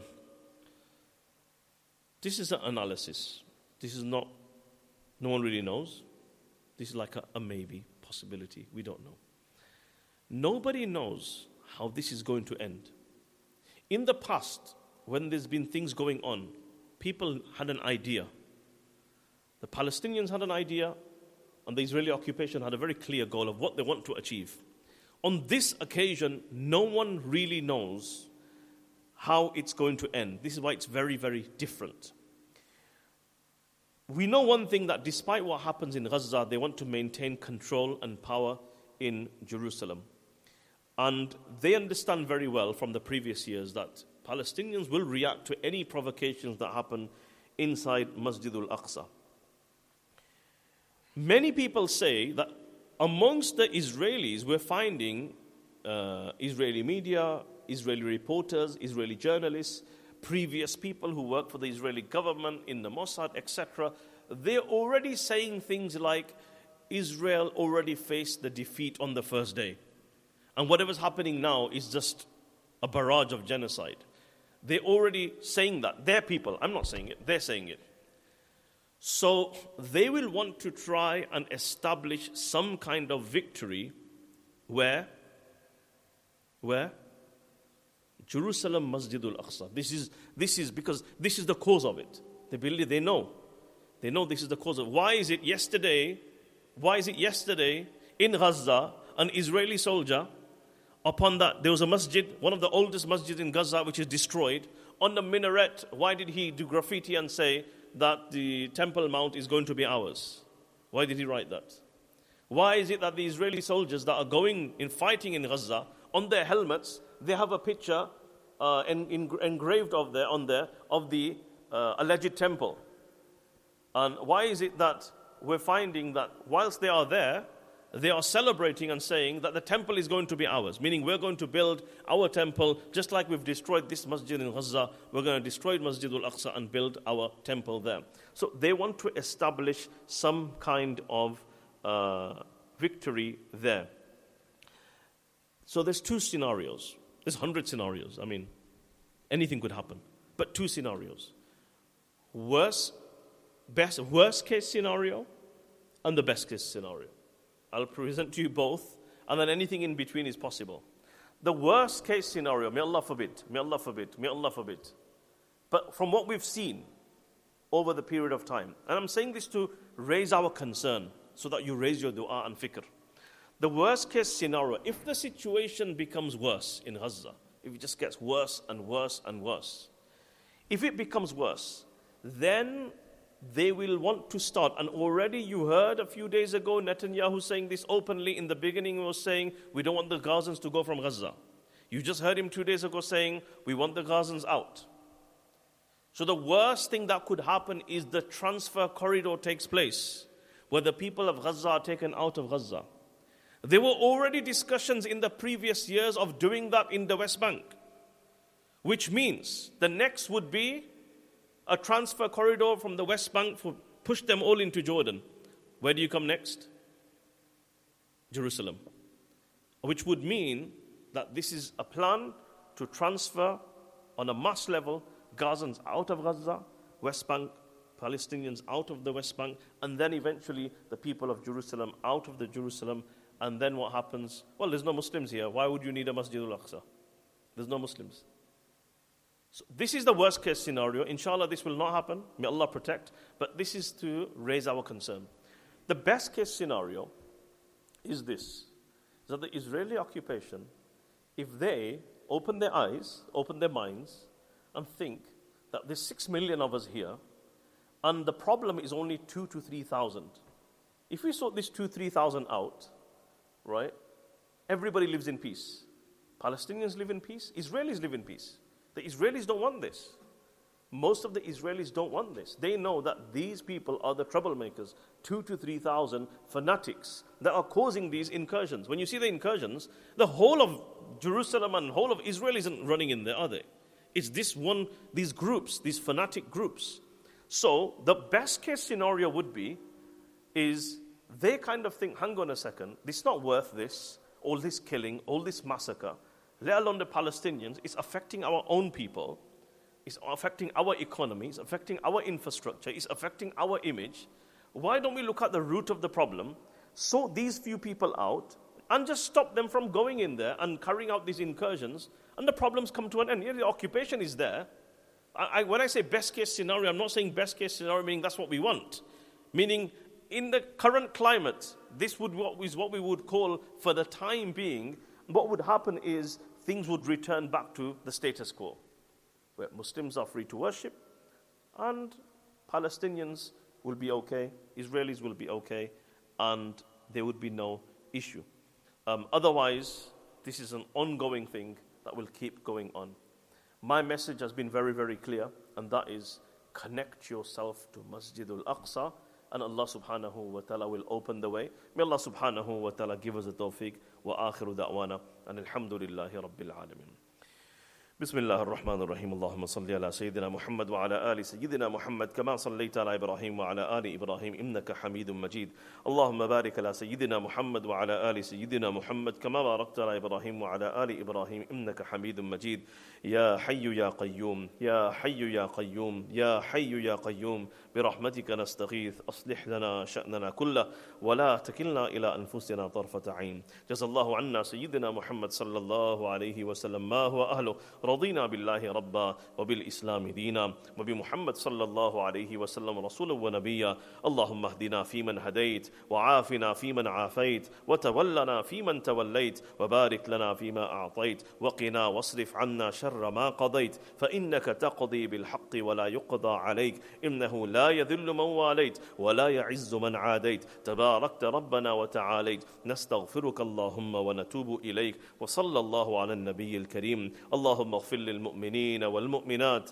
والمسلمين والمسلمات وألف بين قلوبهم وأصلح ذات بينهم وانصرهم على عدوك وعدوهم. اللهم انصرنا ولا تنصر علينا ولا تسلط علينا بذنوبنا من لا يخافك فينا ولا يرحمنا. اللهم واقية كواقية الوليد. اللهم انصر إخواننا المستضعفين المظلومين في غزة. اللهم انصرهم نصرا عزيزا وآتهم فتحا قريبا. اللهم أيدهم بتأييدك. اللهم أيدهم بجبريل. اللهم كن لهم عونا ونصيرا وسندا وظهيرا. اللهم عليك بأعدائهم فإنهم لا يعجزونك. اللهم إنا نجعلك في نحورهم ونعوذ بك من شرورهم. اللهم أرنا فيهم عجائب قدرتك یا قوی یا عزیز، یا منظر یا مجری یا منظر القرآن، و مجری الصحاب حازم الاحزاب اهزمهم وانصرنا عليهم يا رب العالمين. لا إله إلا أنت سبحانك إني كنت من الظالمين.